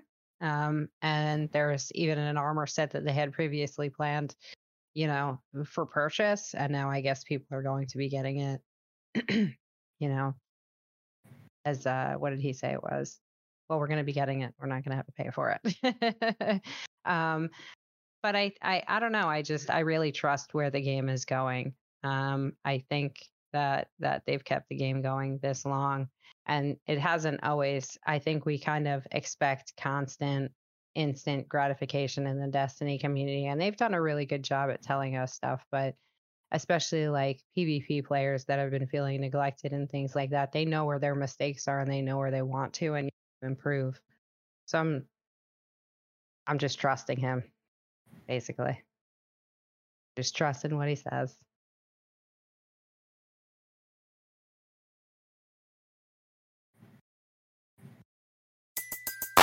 Everybody in your crew identifies as either Big Mac Burger, McNuggets, or McCrispy Sandwich. But you're the Filet-O-Fish Sandwich all day. That crispy fish, that savory tartar sauce, that melty cheese, that pillowy bun. Yeah, you get it. Every time. And if you love the filet of fish, right now you can catch two of the classics you love for just $6. Limited time only. Price and participation may vary. Cannot be combined with any other offer. Single item at regular price. Ba da ba ba ba.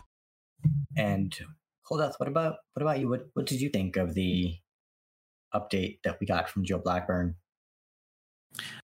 You know, I I thought it was I thought it was a good update. Um, definitely, you know, I I feel bad that he felt like he had to had to do it, but I'm glad he did. Um, got a lot of questions out that a lot of people were asking. Um, and I think it was it was awesome that he took the initiative on himself to make a list of things he could tell us and give us this saying, "Hey, I know we didn't hit the mark. Here's what here's all this information for you." So I thought it was I thought there was a lot of good information in it. Absolutely. Yeah, and I, feel like this was a much needed update after state of the game. I think the state of the game was rough in terms of their communications with the community. Like it felt like there were a lot of excuses or really very vague, you know, responses for why they couldn't bring something into the game because limited resources that I think as a community, we did deserve a little bit better with their communications and to put forth better efforts into giving us, you know, items that well, were attainable in game versus microtransactions. Um, and I think that Joe really touched on a lot of really good points.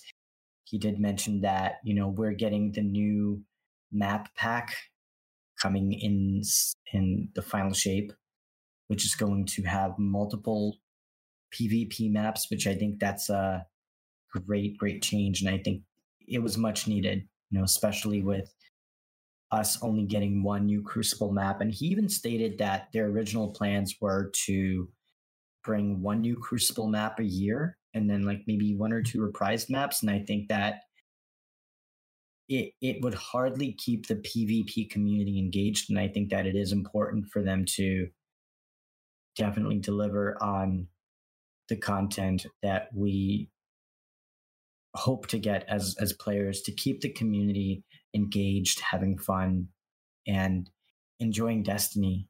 So I, I think that was a really great change. Um, Joe also mentioned that they are building a strike team for PvP. So they will have a dedicated group of developers who will be focusing on the upcoming additions to Crucible. So it's really nice to see that they're finally putting forth a dedicated team to really help, you know, bring Crucible forward a little bit more than what we've had in the past. So I think that was really good. Uh, one thing that Joe mentioned that was really interesting is that they had a slow trickle of PvP maps and it was not really having the effect that Bungie wanted. One new Crucible map per year means that Bungie has to build a map that does everything, which also meant that it couldn't be good at anything, which I, I get that. Like, yes, absolutely. But I also think that people want variety. I think that just one new Crucible map does not necessarily keep players engaged and having fun. Whereas you know, when we get multiple new maps, I think that it, it definitely makes the PvP experience more fun beyond just adding, you know, new game modes. So definitely um, positive things there. Uh, also, there are two modes that are coming with the upcoming season in Destiny 2. We have Checkmate and Relic. Checkmate will be more of a hardcore player type mode with primary gunfire. Uh, and it will be focused more on crucible excellence and marksman style gameplay. So definitely excited to experience that. I'm sure Shadow Price is going to definitely dive into some of that uh, as they introduce that in Destiny next season. Yeah, I, I'm really yeah, I just wanted to take a minute also to uh, reiterate what you said about the Crucible, then having a strike team dedicated to uh, these Crucible updates and things like that, and that they're going to have map packs, like you know that, that they're actually pivoting and they're like changing what their plans were. So that that that speaks a lot. There, you know, so I was really happy to hear Joe say that. It's a lot of transparency too. Um, uh, so I was I was very pleased to hear him talk about that they're not just going to kill Crucible. You know, like that they they have plans. You know, to uh, do more with it. Hopefully, the next year and everything. So, um, I was happy. I was happy to hear that for sure. Yeah, no, absolutely. And he, Joe also mentioned something really interesting on the topic of PvP that in the past they put a lot of the new modes into Crucible Labs, whereas Bungie is trying to put more content in the core playlist in the upcoming seasons in Destiny. So it is something that will be changing quite a bit from the cadence that we had before, where a lot of new modes would just come to Crucible Labs. And I don't know about you guys, but like for me, Crucible Labs is interesting, but I've never really felt real incentive to play it. So it was almost kind of like an afterthought mode that was in the game that didn't really, I wasn't really encouraged to play based on any rewards that were available there.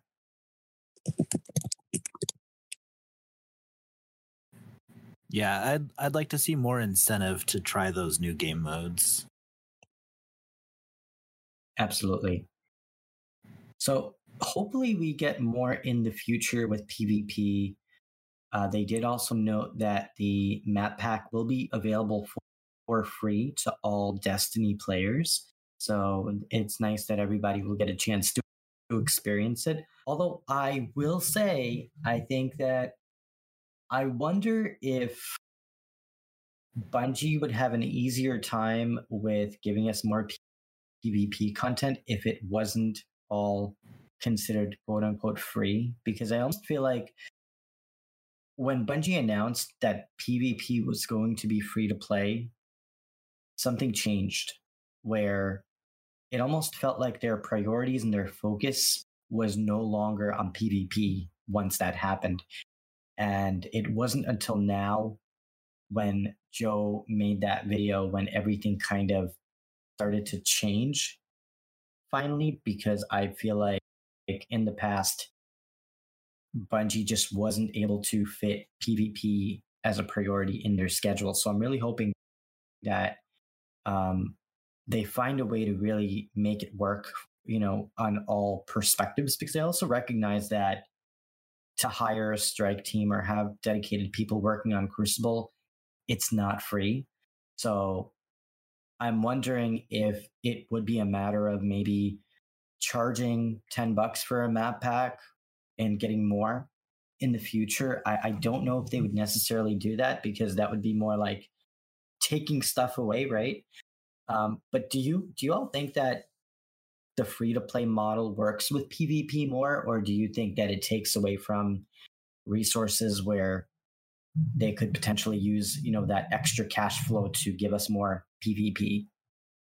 I think they, I think a lot did start changing when they came out with the free to play stuff. Um, I, I'm not sure if if that's when things kind of got. I hate to say that's when things got sideways in the community, but it kind of definitely felt like it. Maybe it's just me and then I, I keep seeing everyone mentioning Gambit and and I hate that that they are kind of neglecting Gambit in this season. I think there's one void weapon that's also coming out in Gambit and but there's not a whole lot of I'm not sure that they still have a dedicated team for Gambit because I know when Gambit released, like I remember talking to some of the guys at GCX and I'm not sure that they even have a dedicated team for just Gambit the way they do for everything else or at least I thought that's how they worked. I could be entirely wrong, but uh, I definitely it's it's going to be sad if they just kill off Gambit completely, and that's where my concern lies because I enjoy it. Yeah. yeah. I agree. I feel like a lot of people uh, really enjoy Gambit, especially like in our community. The overall consensus was that we want more Gambit we don't want for there to be less gambit or a lesser focus on giving us a better gambit experience. So I don't know what it is that Bungie can do in terms of really making that experience more worthwhile. My gut feeling says give us more weapons that are themed around Gambit, give us more mm-hmm. maps. And, you know, I, I do think that would help with the overall experience. And it was interesting because Gambit is part of technically a paid aspect of the game. I don't think it's free to play, right? Uh, or I could be wrong because I, I, I paid for I everything. Yeah, I did too. I really don't know if it's free. But if you think about it, Gambit also evolved with the game. There was like the OG Gambit mode, which was at least my personal favorite, that original Gambit and then they created it's like they created roles for people because it was it was almost like they did that because people couldn't get a especially if you were new to the game you almost couldn't get a grasp on what you were i thought it was relatively easy but I'm, i see how someone could get confused in what to do in gambit. You know you always have that one guy you need like two motes and he's running around trying to get 15 um I it's almost like they were trying to show new people coming into Gambit when they changed the mode the first time, they're like, "This is what you're supposed to do. We're gonna give you guys roles now," you know, and then um, and then Gambit they changed Prime. it again. Gambit Prime, yeah, yeah, and then they mm-hmm. changed it again to at, at least kind of what it is now, and I was like, yeah, I still liked the the original Gambit that we had that mode, but I'm not sure if it went so like south like people were either getting mad over it or didn't know what to do and they were like you know what? Screw it. Like i don't know if that's how it went or just they feel like their resources are better used elsewhere. I mm. just hope to god they're not planning on doing away with it entirely because i would be sad. Yeah.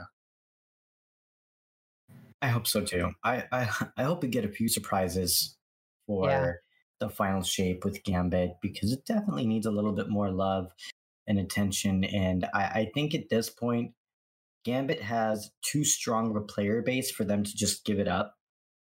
Like, I, I think a lot of people enjoy Gambit. In fact, many of our clan members, like, they look forward to getting their Dredgen title gilded every mm-hmm. season. Mm-hmm. And it would suck to, you know, see such a dedicated part of our community not having that mode that they really enjoy to play. So I'm hoping that Bungie is able to find that balance as they move forward.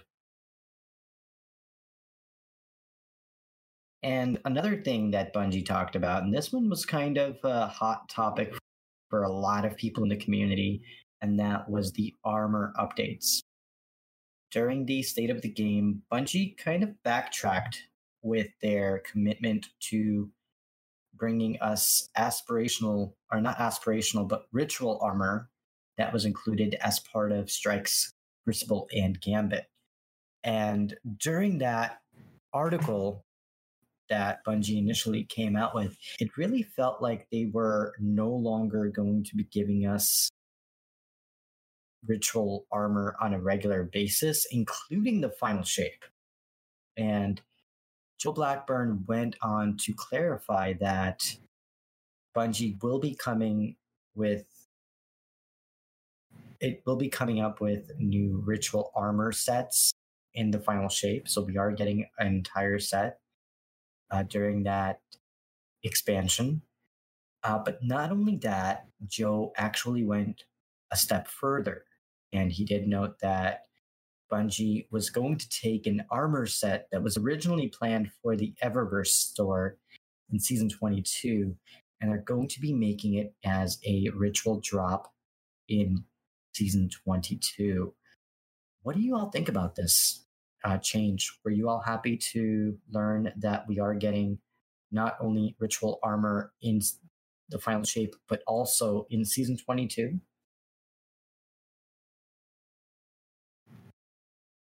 Uh, I'm all about cosmetics. I'm glad to get armor regardless. um, I, I, I don't really think that kind of swayed me either way. I'm just kind of as someone who's frequently, you know, lately taken breaks from Destiny just so that, you know, there is stuff for me to do when I come back. I'm kind of just leaving it to them to kind of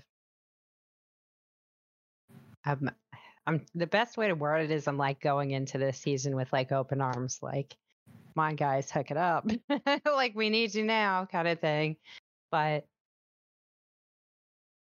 I don't know. I think I mm, I mm, the armor thing doesn't really faze me. Like it's cool, yeah, but I spend money on Eververse anyway.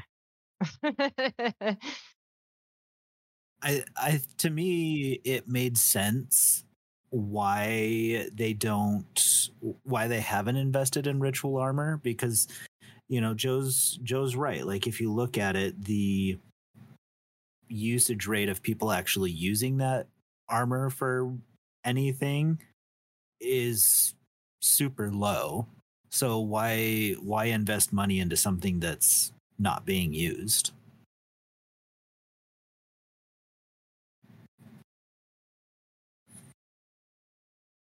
I think that's an interesting point. But now, to rebuttal that, I'm wondering if they made the armor look very cool.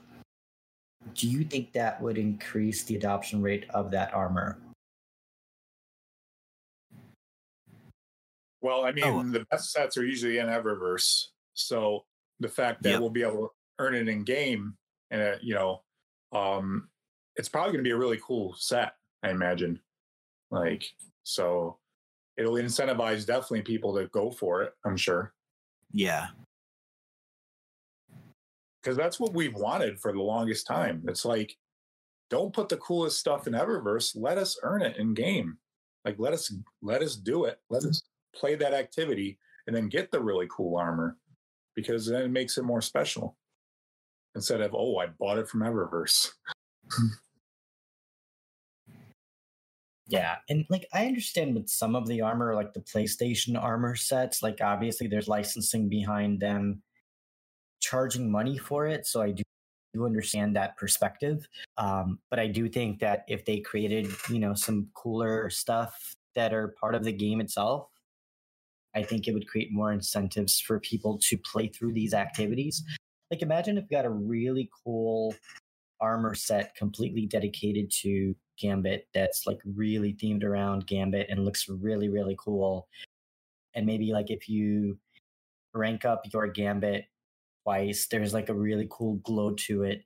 Something that will really make people want to play through these core activities because one of the other things that Joe mentioned during the video uh, that he put out was that Bungie essentially split up their armor sets into three groups aspirational armor that was part of raids, trials, and dungeon, and that it had to be flashy and that you had to feel like you're proud of acquiring that armor.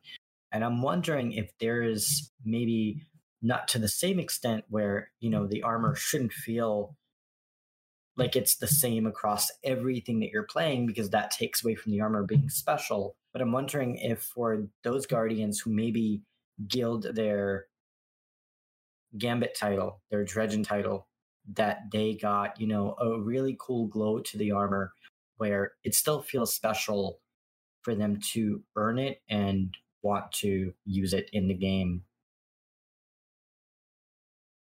Yeah, it was probably also a um apologies for you know uh, just the state of the game being in the way it was too. So kind of like like here, let you know we'll we'll take this out of Eververse and let you guys earn this in game.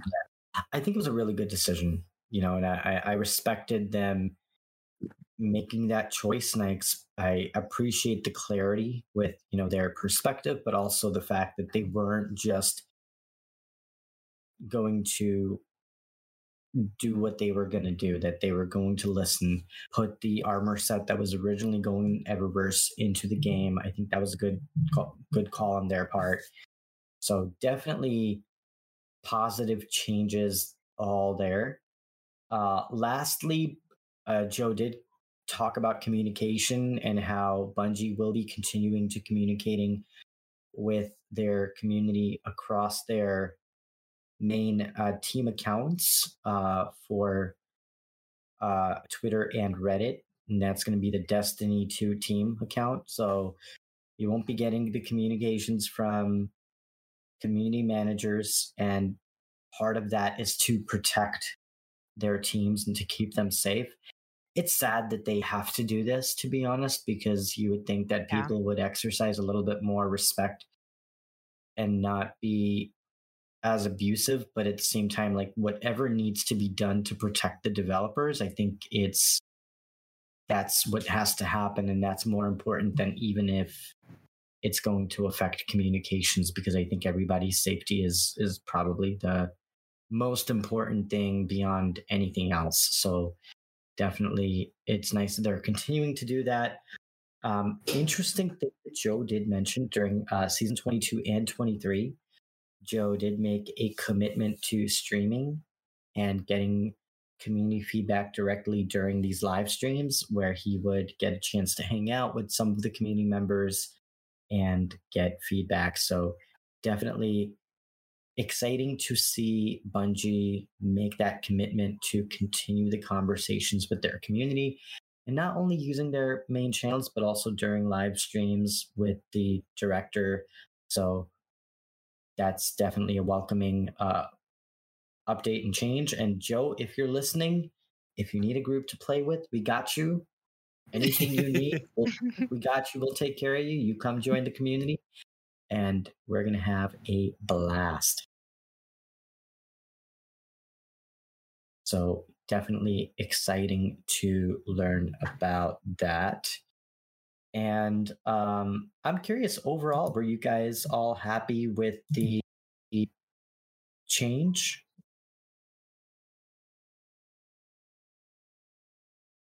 I'm cautiously happy. like overall over everything that he said, or? Yeah. I'm cautiously optimistic. I like that. I like that. yeah. It's it's the best way to go into pretty much anything having to do with eh, Destiny announcements. At at this point, I think we we all see the uh, the community go from like super low to where Bungie does one thing and all of a sudden the hype is through the roof the last few years. So I think coming at it with just that cautious optimism is where we need to be at this point. So I'm I'm in a completely opposite sphere where I need to be because I'm just like I'm so excited I barely sleep. I'm just so beyond excited because, like, here's the thing. I think for the first time in a very long time, you have a developer that came out. He was very sincere, very honest, very human, right? You could tell he was a little bit nervous talking to the community, but he addressed most of everything that we had a problem with. And he was honest about it. And it wasn't just like we are hearing you and we're taking your feedback, but it was like, okay, this is what we're doing. So if you do not deliver on the map packs next year, guess what? It's going to be bad. And I, I would bet my money that they will deliver on that. I will bet my money that they will deliver on the armor set they promised to bring from the Eververse into the game. So I think like these commitments are showing that not only is Bungie listening, but they are actually acting on the feedback that the community is giving, and they are recognizing that not everything that they've done were the right steps, and that they they are willing to course correct when that is needed. Um, all of that, in addition to the positive things that we learned about during the state of the game. I think there were some positive things there. For example, the Pathfinder uh, acquisition method for ritual items that they're introducing that looks really promising. Their commitment to really driving the narrative forward and and trying new and unique things. I mean, that's to me very exciting as a as a Destiny player. So I'm I'm really excited to see where this goes. And I, I think this was a very right thing for Bungie to do. So for me, I, I think that really hit things where the game needed to go.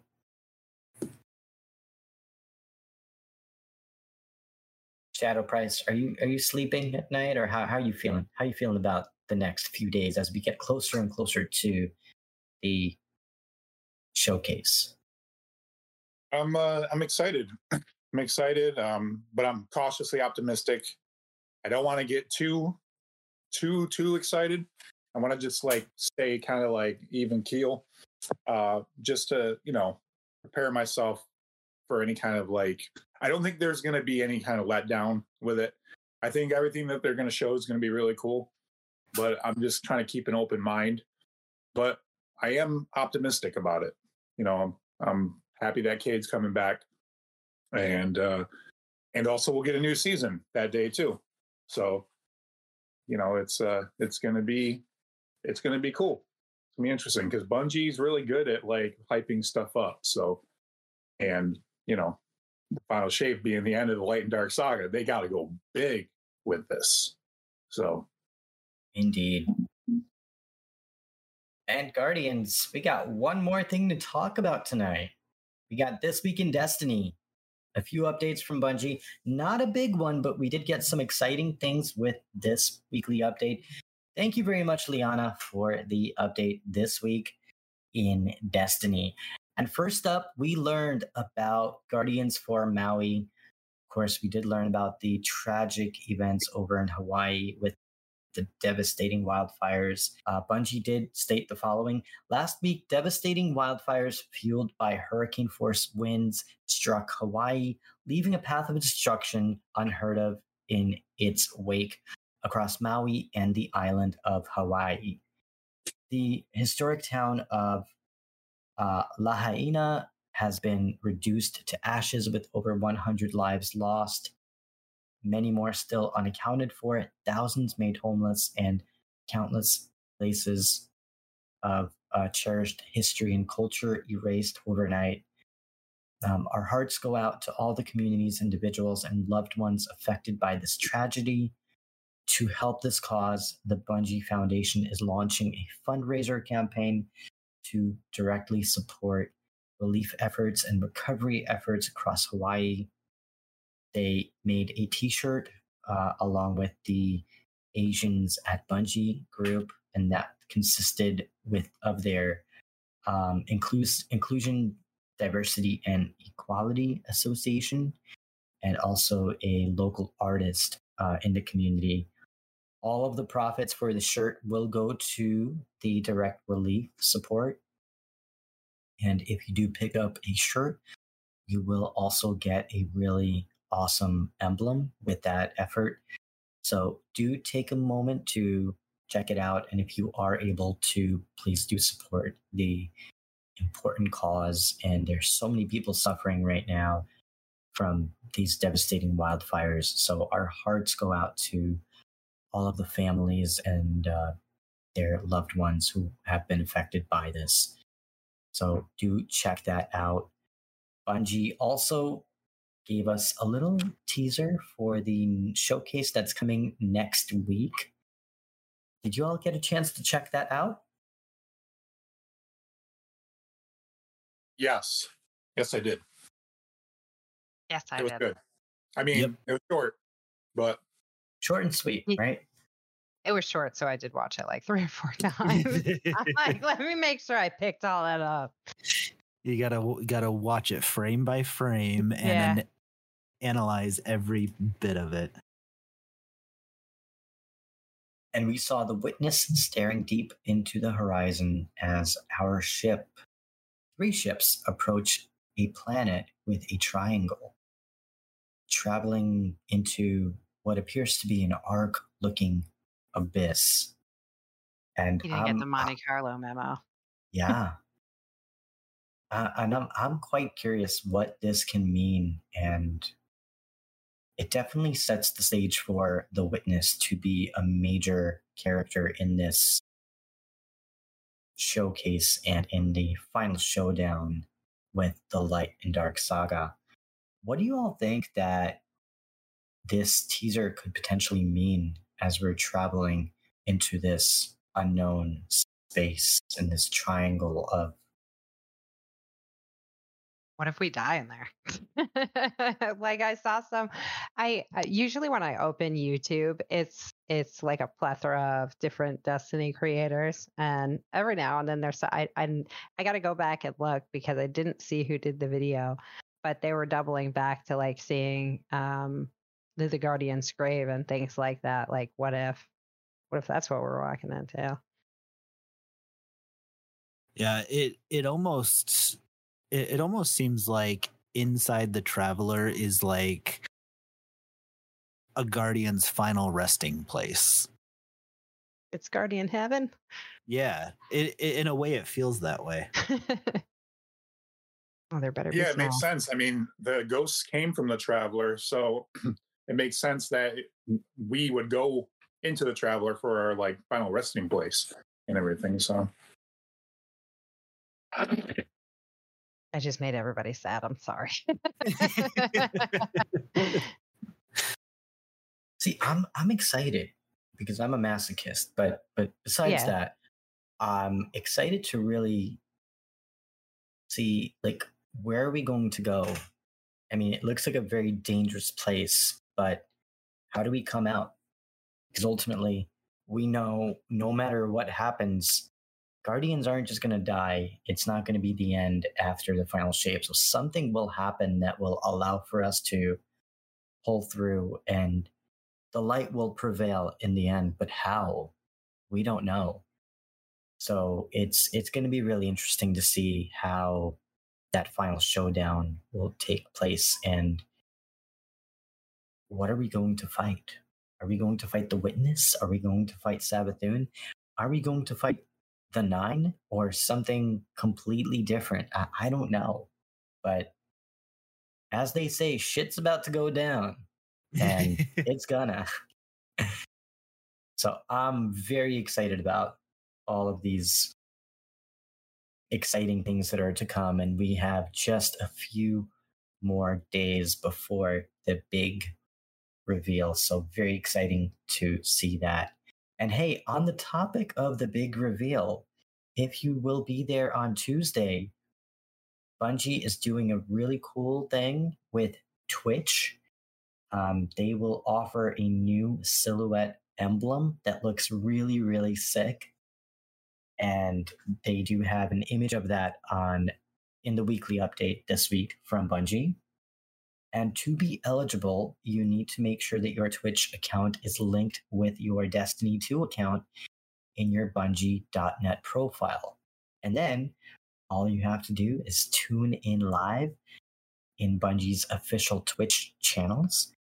And it's going to be starting out on August 22nd from 9 a.m. Pacific time until 11:30 Pacific time. So two and a half hours. Holy smokes. That's going to be an exciting, exciting time for us as Guardians to really experience the future full circle. And I know that Bungie does such a great job with these showcases. So very exciting for that. And if you do watch for at least 30 minutes of this showcase, you will get your sweet, sweet loot. So make sure to tune in on Tuesday. And in addition to that, we will be hosting a Twitter space on Twitter as we discuss the exciting things to come together. So we hope you join us on Tuesday over on Twitter slash X for all of the conversations about the final shape and the showcase that is coming soon. It's always good also, to do that stuff with a watch party because it's like someone else may have caught something you missed. So it's always yep. good to like watch cool stuff with a group. Yep, absolutely. And I didn't realize that the showcase was going to be two and a half hours long. Yeah, that's a lot of information. They're that, packing heat, so bring the snacks. I was gonna say that that's probably one of the longest showcases we've had. They're usually typically like an hour because they'll start at 10 and then go to 11 right when the new season drops. So mm-hmm. hearing that it's going to be super juicy long, that's uh that's exciting. retrospective like in there basically because since this is like the final like shape the, the yeah. end of the light and darkness saga like i think they're gonna have some sort of retrospective in there so yeah i hope so, so. Here's, here's what i think yeah. they're going to do i think the first hour is going to be the pre-show that's going to be focused on the community and highlighting all of the amazing things that our community does as I, I think that's what they did last year anyways the second hour is going to be focused on the actual reveal. Maybe it's going to be 45 minutes uh, for that showcase. And then they're going to have an after show where they're going to have interviews with developers, with different community members. And that will give us a chance to really dissect everything that we saw during that big showcase. I mean, I, regardless, I think this is going to be amazing. Uh, but I think that's how it's going to be broken down between the pre show actual showcase and then the post show with interviews and uh, commentary. So exciting moments ahead. And hey, speaking of community, Bungie also released a really awesome trailer for the showcase featuring some of our favorite creators and some of our friends in the community. So, always great to see Bungie share the community love as we reflect on the last few years in the light versus dark saga that we have been playing throughout Destiny 2. So very uh, exciting to to know that Bungie is continuing to support creators and, and to see all of our friends and to celebrate their excitement and achievements in this community. So do check out the community trailer as well. That's out right now over on Bungie's YouTube channel. And uh, a few more things that Bungie did also talk about. Um, they gave us a little bit of a breakdown of everything that they shared about season 22 thus far. Of course, we know we're getting exotic mission rotators that are coming uh, for several of the exotic missions that is going to go live on Tuesday, season 22, I believe. Yeah. How, how do you feel about that? Are you guys all excited about that? I'm excited because there's a lot of those weapons I haven't gotten. Just I, the legendary ones alone. I, I, mean, you know, like as uh, crafted rolls. Yeah. For all the red, I'm missing a lot of those red borders, especially from like Season of the Haunted. Um, so I'm excited to get a lot of those weapons and everything, and you know the new exotics uh, uh, craft, be able to craft it, Dead Messenger and uh, Dead Man's Tale, and everything. Be pretty cool. I'm curious to see what kind of rolls we're going to be able to craft on those. Like what kind of perks they're going to give them. Yeah, yeah, it'll be pretty uh, interesting to see. Because I've only used that dead messenger like once, I think. After, yeah. Like so, I hope it's uh, it'll be it'll be it'll be interesting to see what the rolls that it can get.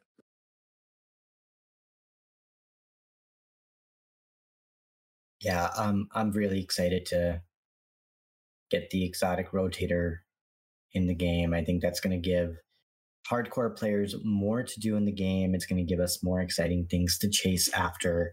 So I think that's going to really put a fun and interesting spin on what we will be playing. And if you think about it, I think the I think Bungie adding the exotic rotator during a season, that's kind of a big thing because normally I would expect for Bungie to create such a large set of activities during an actual expansion, but to, to know that we're getting it during the next season, I think that's going to give us a lot of fun stuff to play through between the new Crucible map, the new modes, exotic rotators, story, the new raid, the yep, old new raid.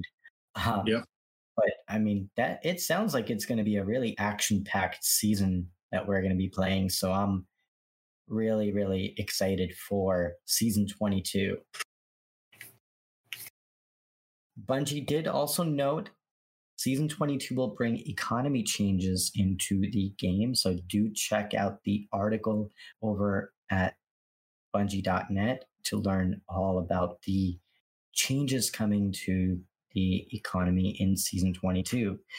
In addition to that, Bungie is changing PvP with respawn changes, competitive matchmaking, and more. So I'm sure Shadow Price is going to be excited about some of these updates to the Crucible experience. Mm-hmm. There was also the mid August state of the game that um, gave us a slew of conversations amongst the community. But not only that, we did get a new PvP map that was announced.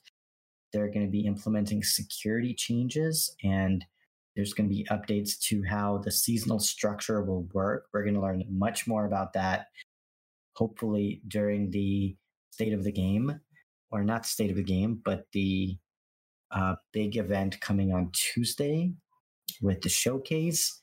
There's also quality of life updates, including stasis fragments that are going to now be available after your completion of the campaign with Beyond Light. So definitely make sure to get your bread if you haven't already. Great time to finish up your story so you can get your basis bread there.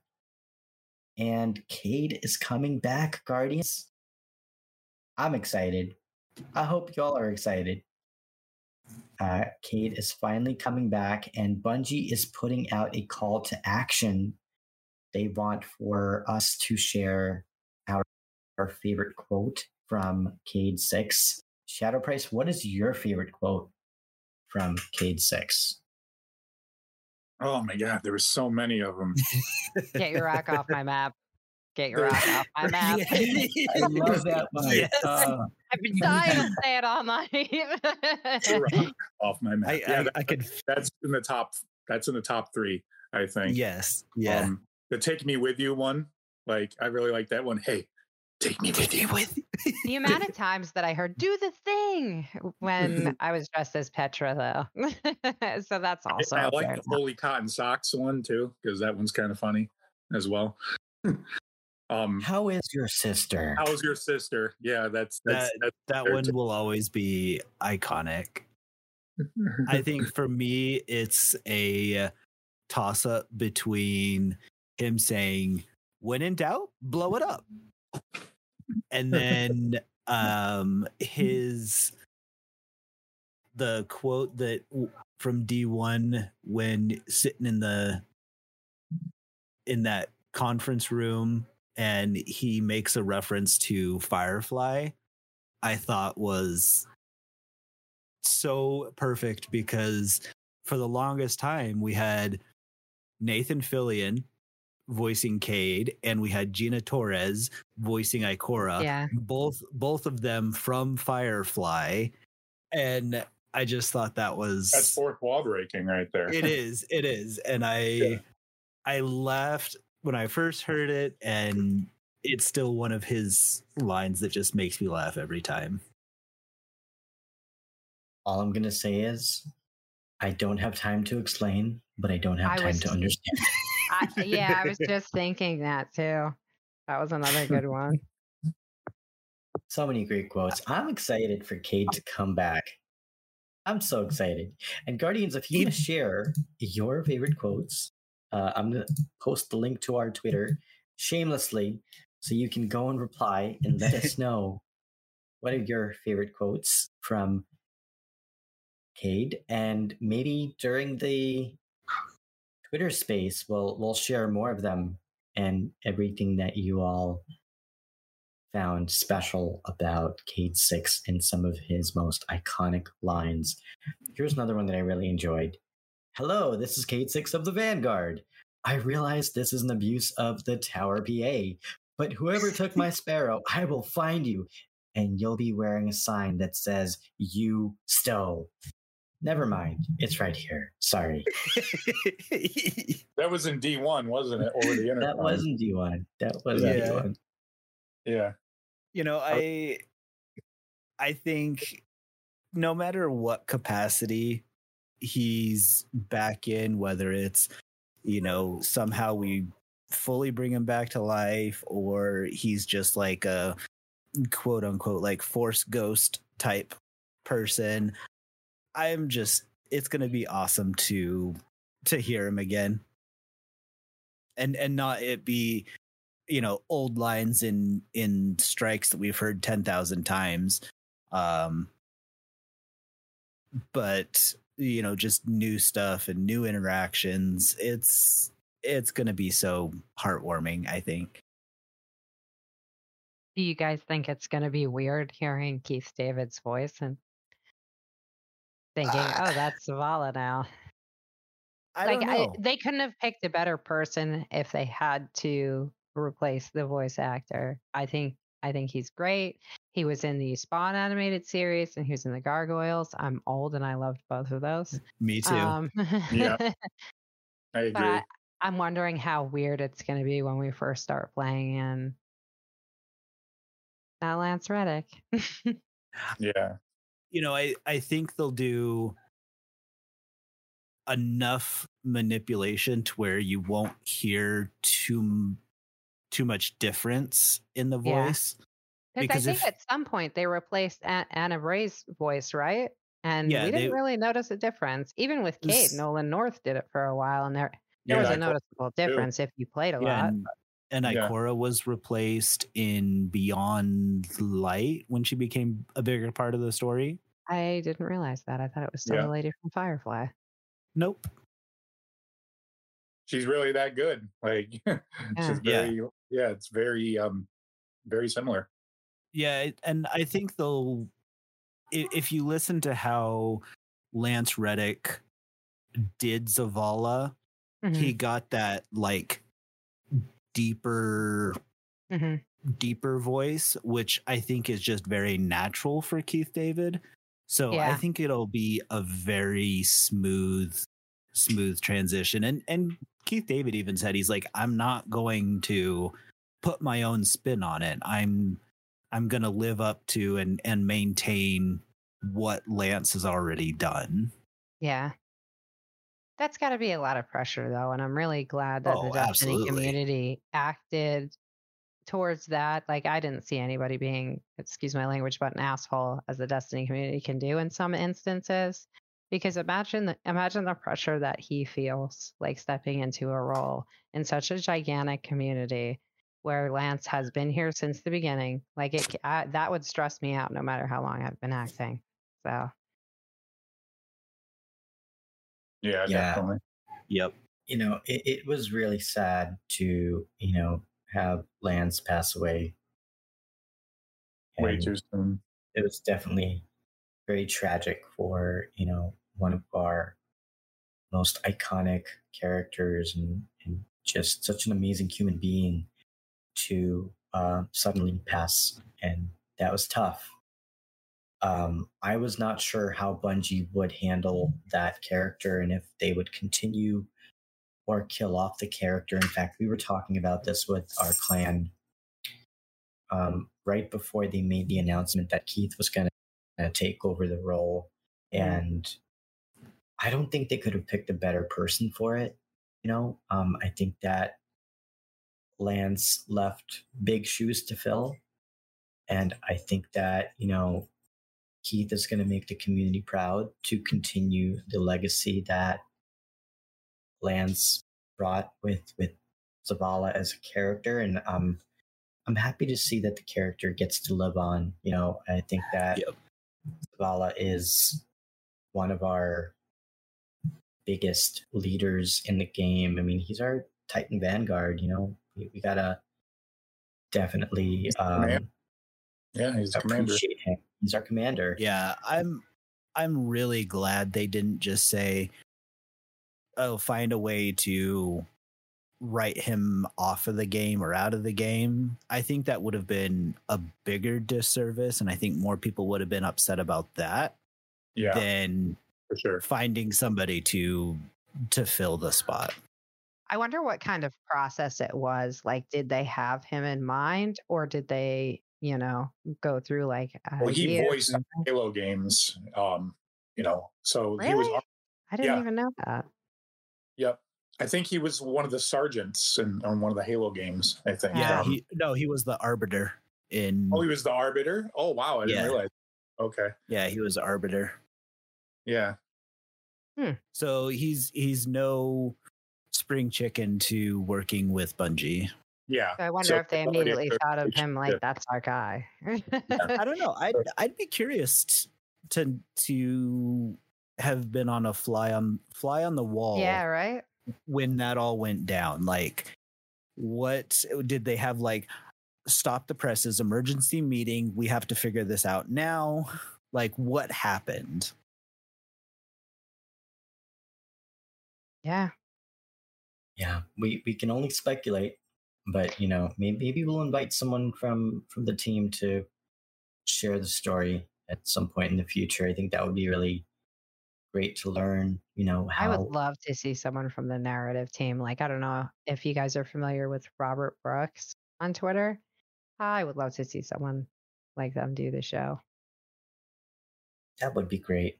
Bungie are you listening we are booking guests all the times, and you are always welcome. So I feel like I feel like you always see like you know the bigger, um, you know, like community managers and things like that on like podcasts and stuff. I would love to hear from like yeah the narrative team or anything like that. I feel like I feel like you don't see them shine enough. And like, I want to know what, like, these are the guys that are making the story. I want to know it all.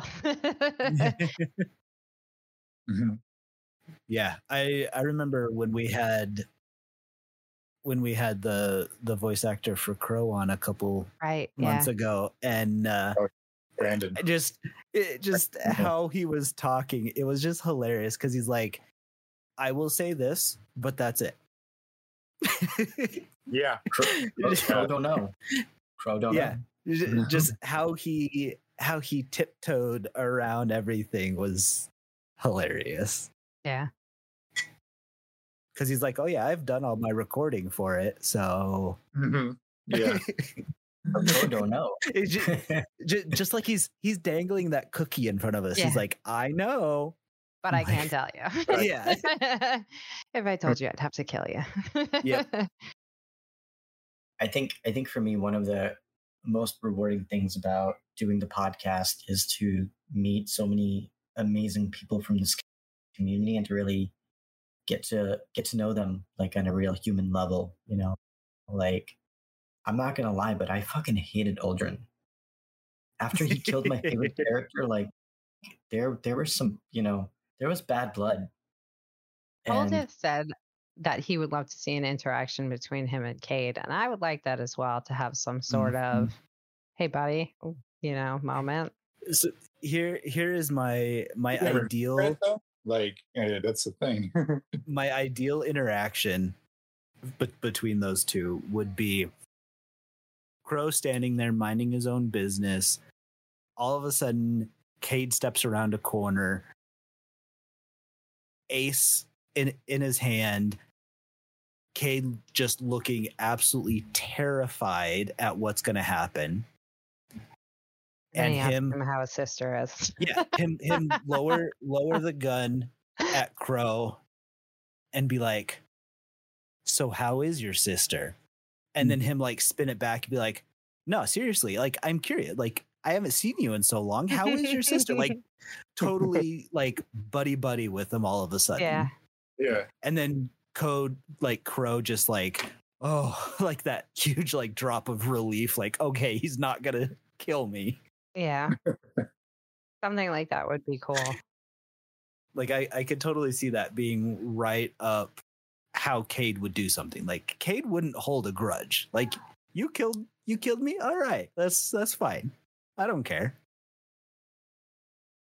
Yeah, I mean, he had that mission where he had all those memoirs basically that we had to mm-hmm. find and everything. So it's like for the person who like killed him. yep. It should be very interesting to to see that interaction unfold. I think that's one of the things that I'm most excited for to really see that interaction between Crow and Cayde and like what do they do? Like, I mean, you killed me. Like, how, how do you respond to that? But, but it's not even me. It's like, Crow is not Uldren. So it's just, it's going to be very interesting. For sure. Yep. Mm-hmm. And Guardians, we got a couple more things to talk about. Season 22 will bring us big, big weapon changes. In fact, Bungie put out a 6,000 word article on the topic. Guardians, are you ready to talk about it? No, I'm, I'm kidding. We're not going to talk about it tonight. We do not have time to explain what we do not have time to talk about on the podcast. but, Guardians, there is a massive article over on bungie.net, and do check that out to learn all about the weapon preview changes that are coming with season 22. So do check that out. Um, a couple other things that Bungie didn't know there is going to be a special deliveries kiosk in the tower, and it will be a new addition that will make your user experience a little little bit easier, and you'll be able to access various things from the vendor by chatting to Master Rahool and Banshee 44. Deliveries that you can expect from this vendor includes rewards like the Bungie Foundation incentives, which drops Bungie rewards, digital deluxe and collector's edition loot, secret stash items, pre-order bonuses, and more. So do check that out in the tower when you log in during season 22. And this week, before the new season kicks off, Bungie will be adding increased reputation gains all week long. So whether you're playing Vanguard, Crucible, or Gambit, make sure to place some more Destiny so you can get your increased reputation bread. Uh, a few more PSAs. Bungie will be updating regional pricing across uh, multiple territories. They're going to be adjusting prices based on foreign exchange rates and fluctuations in um, currencies. And we do know that the US currency will not be affected by these changes. So we are not getting any price variations there. But other currencies will be affected, including ARS, INR, KWD, KZT, PHP, TRY, and VND. I don't know what all these currencies are. I know TRY is Turkish lira, I think, and in INR is Indian rupees, but I'm not sure about the other ones. But uh, definitely check out the Bungie weekly update this week to learn uh, about these changes. Some of these prices will increase, others will decrease depending on your region, and pricing will be affected across silver packs, expansions, new expansion sales, and Bungie will be aiming to balance pricing fairly across all territories. So do expect some changes there. Lastly, Bungie player support updates are here.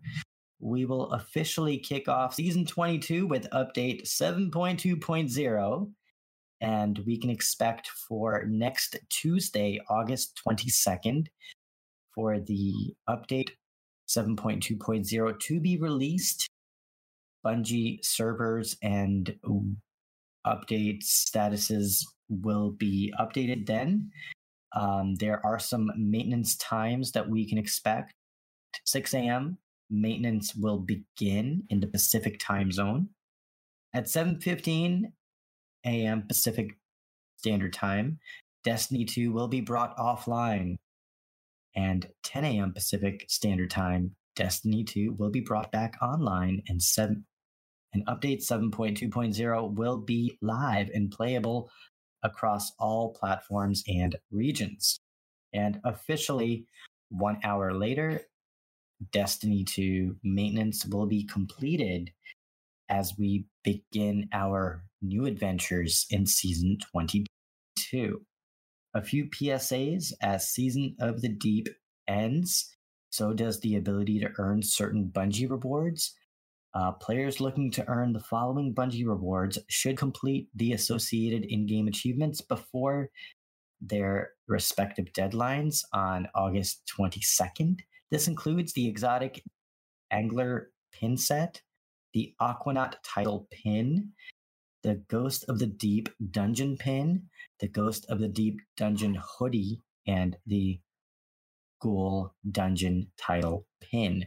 So if you are looking to get your bread with any of these items, make sure to complete them before August 22nd when the deadline expires. Now, I'm curious, are you all picking up any of these collectibles with Season of the Deep. I don't, I don't think I am. I mean, I'm I'm I'm good. I don't I, I think just doing the uh I got the Aquanaut title, so I'm I'm not really needing the pin or anything like that. So Yeah, i have never I've never done like the pin thing or anything. Like obviously when they come out with um like the Bungie Foundation stuff, like the shirts, like the I have the Australian one, Australia one in my closet still um, I always jump at those opportunities. Um, but I yeah, I don't really do the pins and stuff like that. Same. I've never been never been one. I never been one to get those, and I have a hard time paying for something that I may not get for six months to a year. My favorite thing is honestly like I do love the little pins. It's not like that I don't like them um because I have them all over my purse, but like we have some amazing Destiny community artists and that's where I usually get my pins. But for the other stuff, I you know, like the t-shirts, I go to the Bungie store, but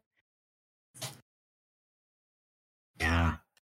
Yeah, I think for me, um, I'm probably not going to be really trying to pick up any of the items here. I do have to finish up my Aquanaut title.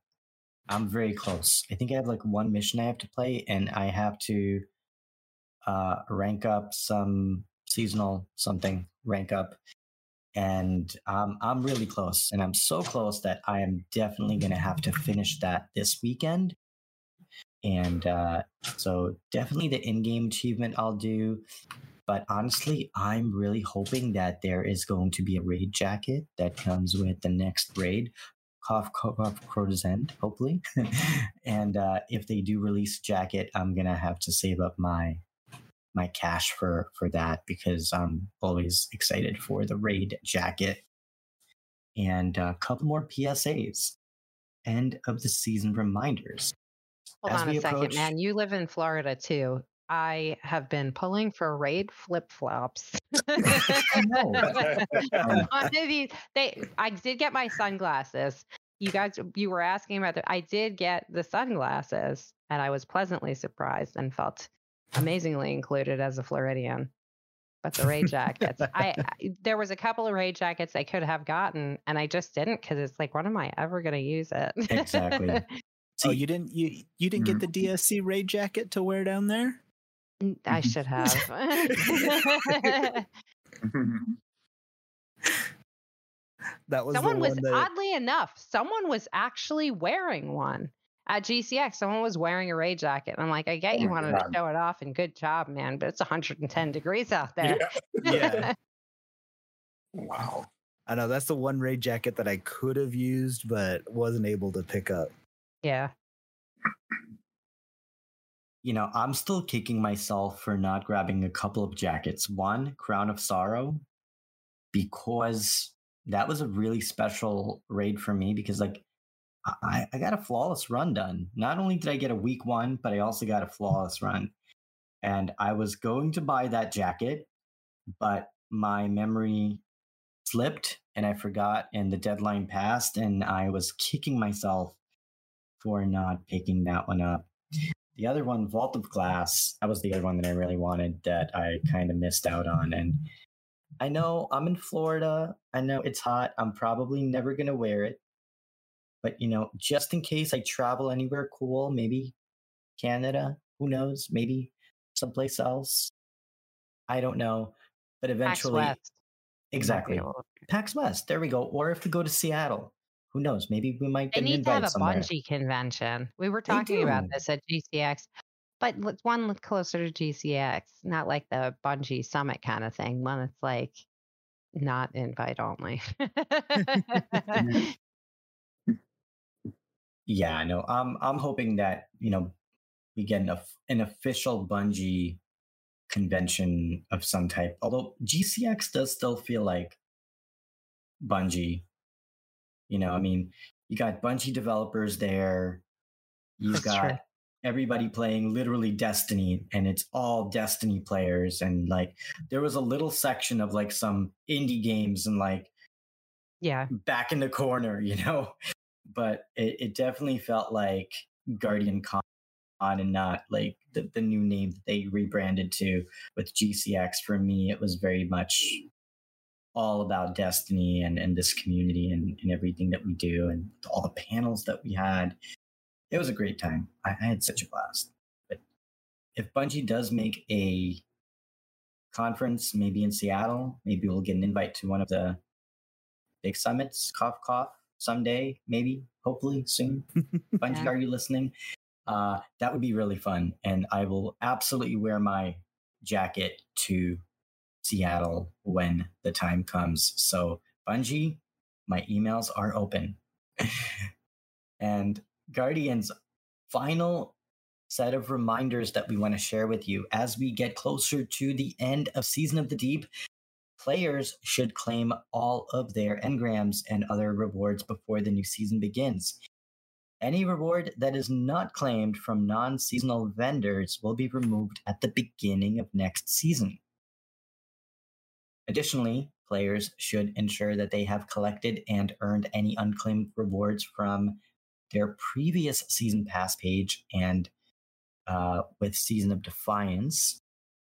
The previous season rewards should also be claimed that are in your season pass uh, so that you can transition into season 22 and the rewards will be updated at that time. So make sure you get that bread before the time expires.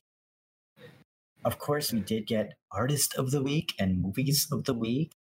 It was really nice to see that we got a really amazing looking art piece of our commander, both old and new. Uh, there was really awesome art piece with Zavala, and they had Lance on the left and Keith on the right, and that was a really fitting um, art piece. That was really touching to see them create that. We got some really talented artists in the community, and uh, always nice to see artists get featured. And we also got some really nice movies of the week. Something about Barbie, I don't know. I'm not a Barbie fan, so I'm not really sure uh, what that is. I'm gonna have to check that out after the podcast. And there was also a uh, musical piece, a metal cover of a track from Destiny 2. So that's always nice to see as well. And that's the update, Guardians. Lots of fun stuff to be excited for. We do have a tradition on the show Tara, where we rate the weekly update in the form of spicy tuna rolls, fittingly, between one and five spicy tuna rolls. Is it one and five or one and ten? I forget. One and five. One and mm-hmm. five. Okay. Between one and five spicy tuna rolls. And Tara, how would you rate this week's Bungie weekly update? With one being really bad, five being bomb. How would you rate this week's Bungie weekly update? Um, I'd say, I'd say like four and a half spicy Ooh. tunas. Maybe with a little tempura on the side. I'm hungry now. I'm sorry.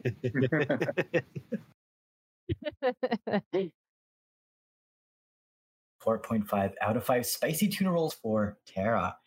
And Cold Death, how would you rate this week's Bungie weekly update? Um, I would probably say right around the three and a half, four. Nothing too exciting. Um, the uh, the artwork really really did it for me, and then um, we get extra points for uh, Hippie's hidden dog pick. I know that was so good. I always love when Hippie does the when when she does the the twa uh, the this week in Destiny because she, it seems like she always has She's those so hidden things at the end so and awesome. they're hilarious. And I don't know about anyone else, but she definitely writes in an understandable way that works with my brain, if that makes yes. sense. but yep. like like I can read the way she meant it to be. Yep. hundred percent.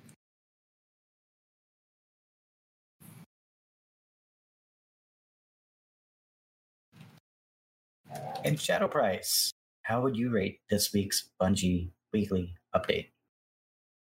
Um, I'm going to say a four. Um, I thought um, thought there was, uh, you know, it it wasn't like earth shattering things in there, other than like we're all excited for the showcase.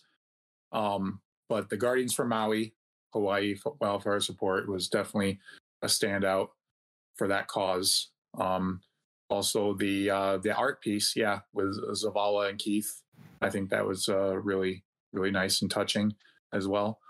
Um, but uh, yeah, um, I'm just excited for Tuesday. So yeah, I'll give it a four. Spicy tuna rolls. All right, out four out of five spicy tuna rolls for Shadow Price. And I'm going to be very generous this week because I'm feeling good. I'm feeling real good. Uh, I'm going to say five out of five spicy tuna rolls. It's it's not often that we get an update before the big big showcase, and I think that Bungie did so many things well with this update. From the campaign to support Maui during a time when people are suffering so much and the shirt looks amazing. The emblem looks awesome. It's great that they're showing support for such an amazing cause, helping so many people who are suffering during this mm-hmm. time. So I think that their quick action to put this campaign together and to make such an amazing effort come to life is great. So that was one really awesome aspect of this update. I really loved the teaser for the showcase. I mean, that was really awesome to see. Short but sweet, you know, nothing too much in terms of reveals, but we got enough to spark that curiosity and that excitement as we get closer and closer to the big showcase. Then we got the really cool emblem that everybody gets access to if you show up on Twitch and hang out for 30 minutes during the showcase event. I think that was really awesome. The fact that our amazing community was spotlighted during the Epic Moments video featuring the light versus dark saga. I think that was really great. So I think that was a awesome, awesome update there. We learned about so many great things that are coming with future seasons with um, Joe's update. I think that was really very honorable for him to come out and to give us that update to course correct by promising more Crucible maps, giving us an armor set that was originally planned for Eververse. I think that was really, really good on Bungie to do. We also got to learn about some of the updates in terms of scheduling for the upcoming uh, season. And we got movies of the week, got artist of the week, just overall great updates from Bungie. So I'm going to give it a five out of five spicy tuna rolls for Cornholio. And Guardians, my goodness, what a podcast. We have come to that time. We get to wrap things up for the evening. Tara, thank you so, so much for joining us tonight. No problem. I had a really good time. Uh, we brought a lot of food into it. Always a good time bringing the food. amazing, amazing conversations. Thank you so much for joining us tonight. It was such a pleasure to get to know you and to learn about your journey in this community.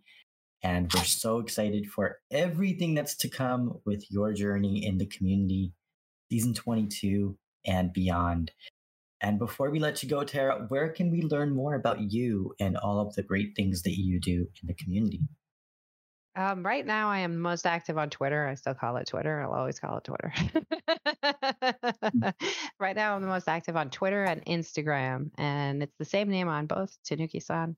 Instagram, there's some Tanuki-san that posts a lot of pictures of toast. That one's not me. Surprisingly enough, the one that posts all the sure? pictures is not me. I mean, there's two pictures on mine, but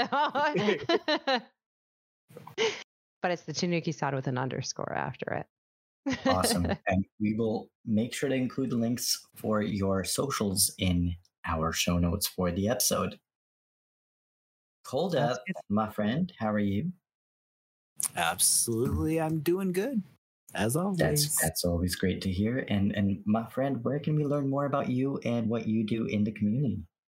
You can find me on um, just about any social app, mostly Twitter, um, at Cold Death.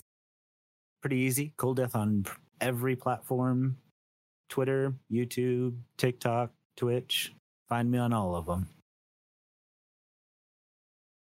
Very cool. And hopefully on the Destiny Show podcast as well. Absolutely. And Shadow Price, where can we learn more about you and what you do, my friend? Uh, you can follow me on Twitter at ShadowPrice79.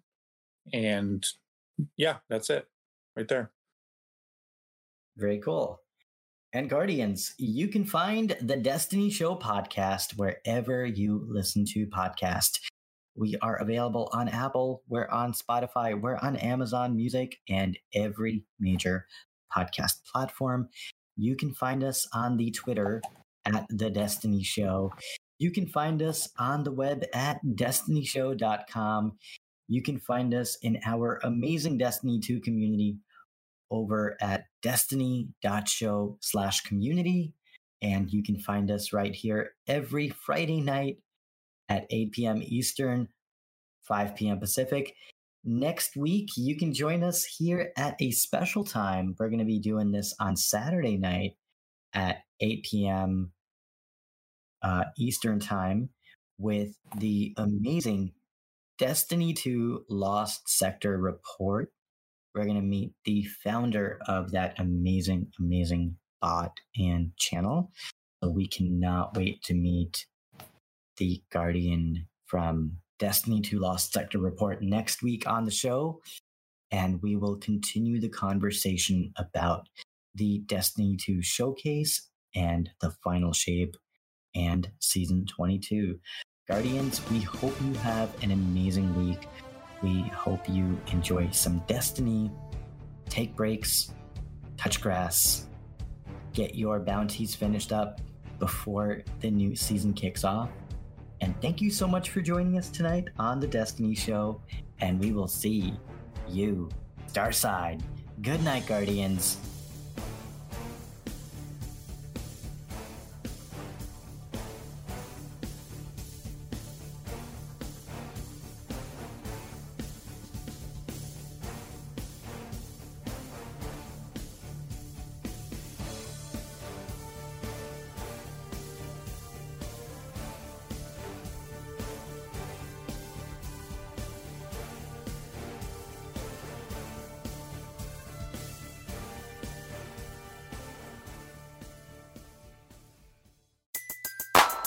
Everybody in your crew identifies as either Big Mac Burger, McNuggets, or McCrispy Sandwich.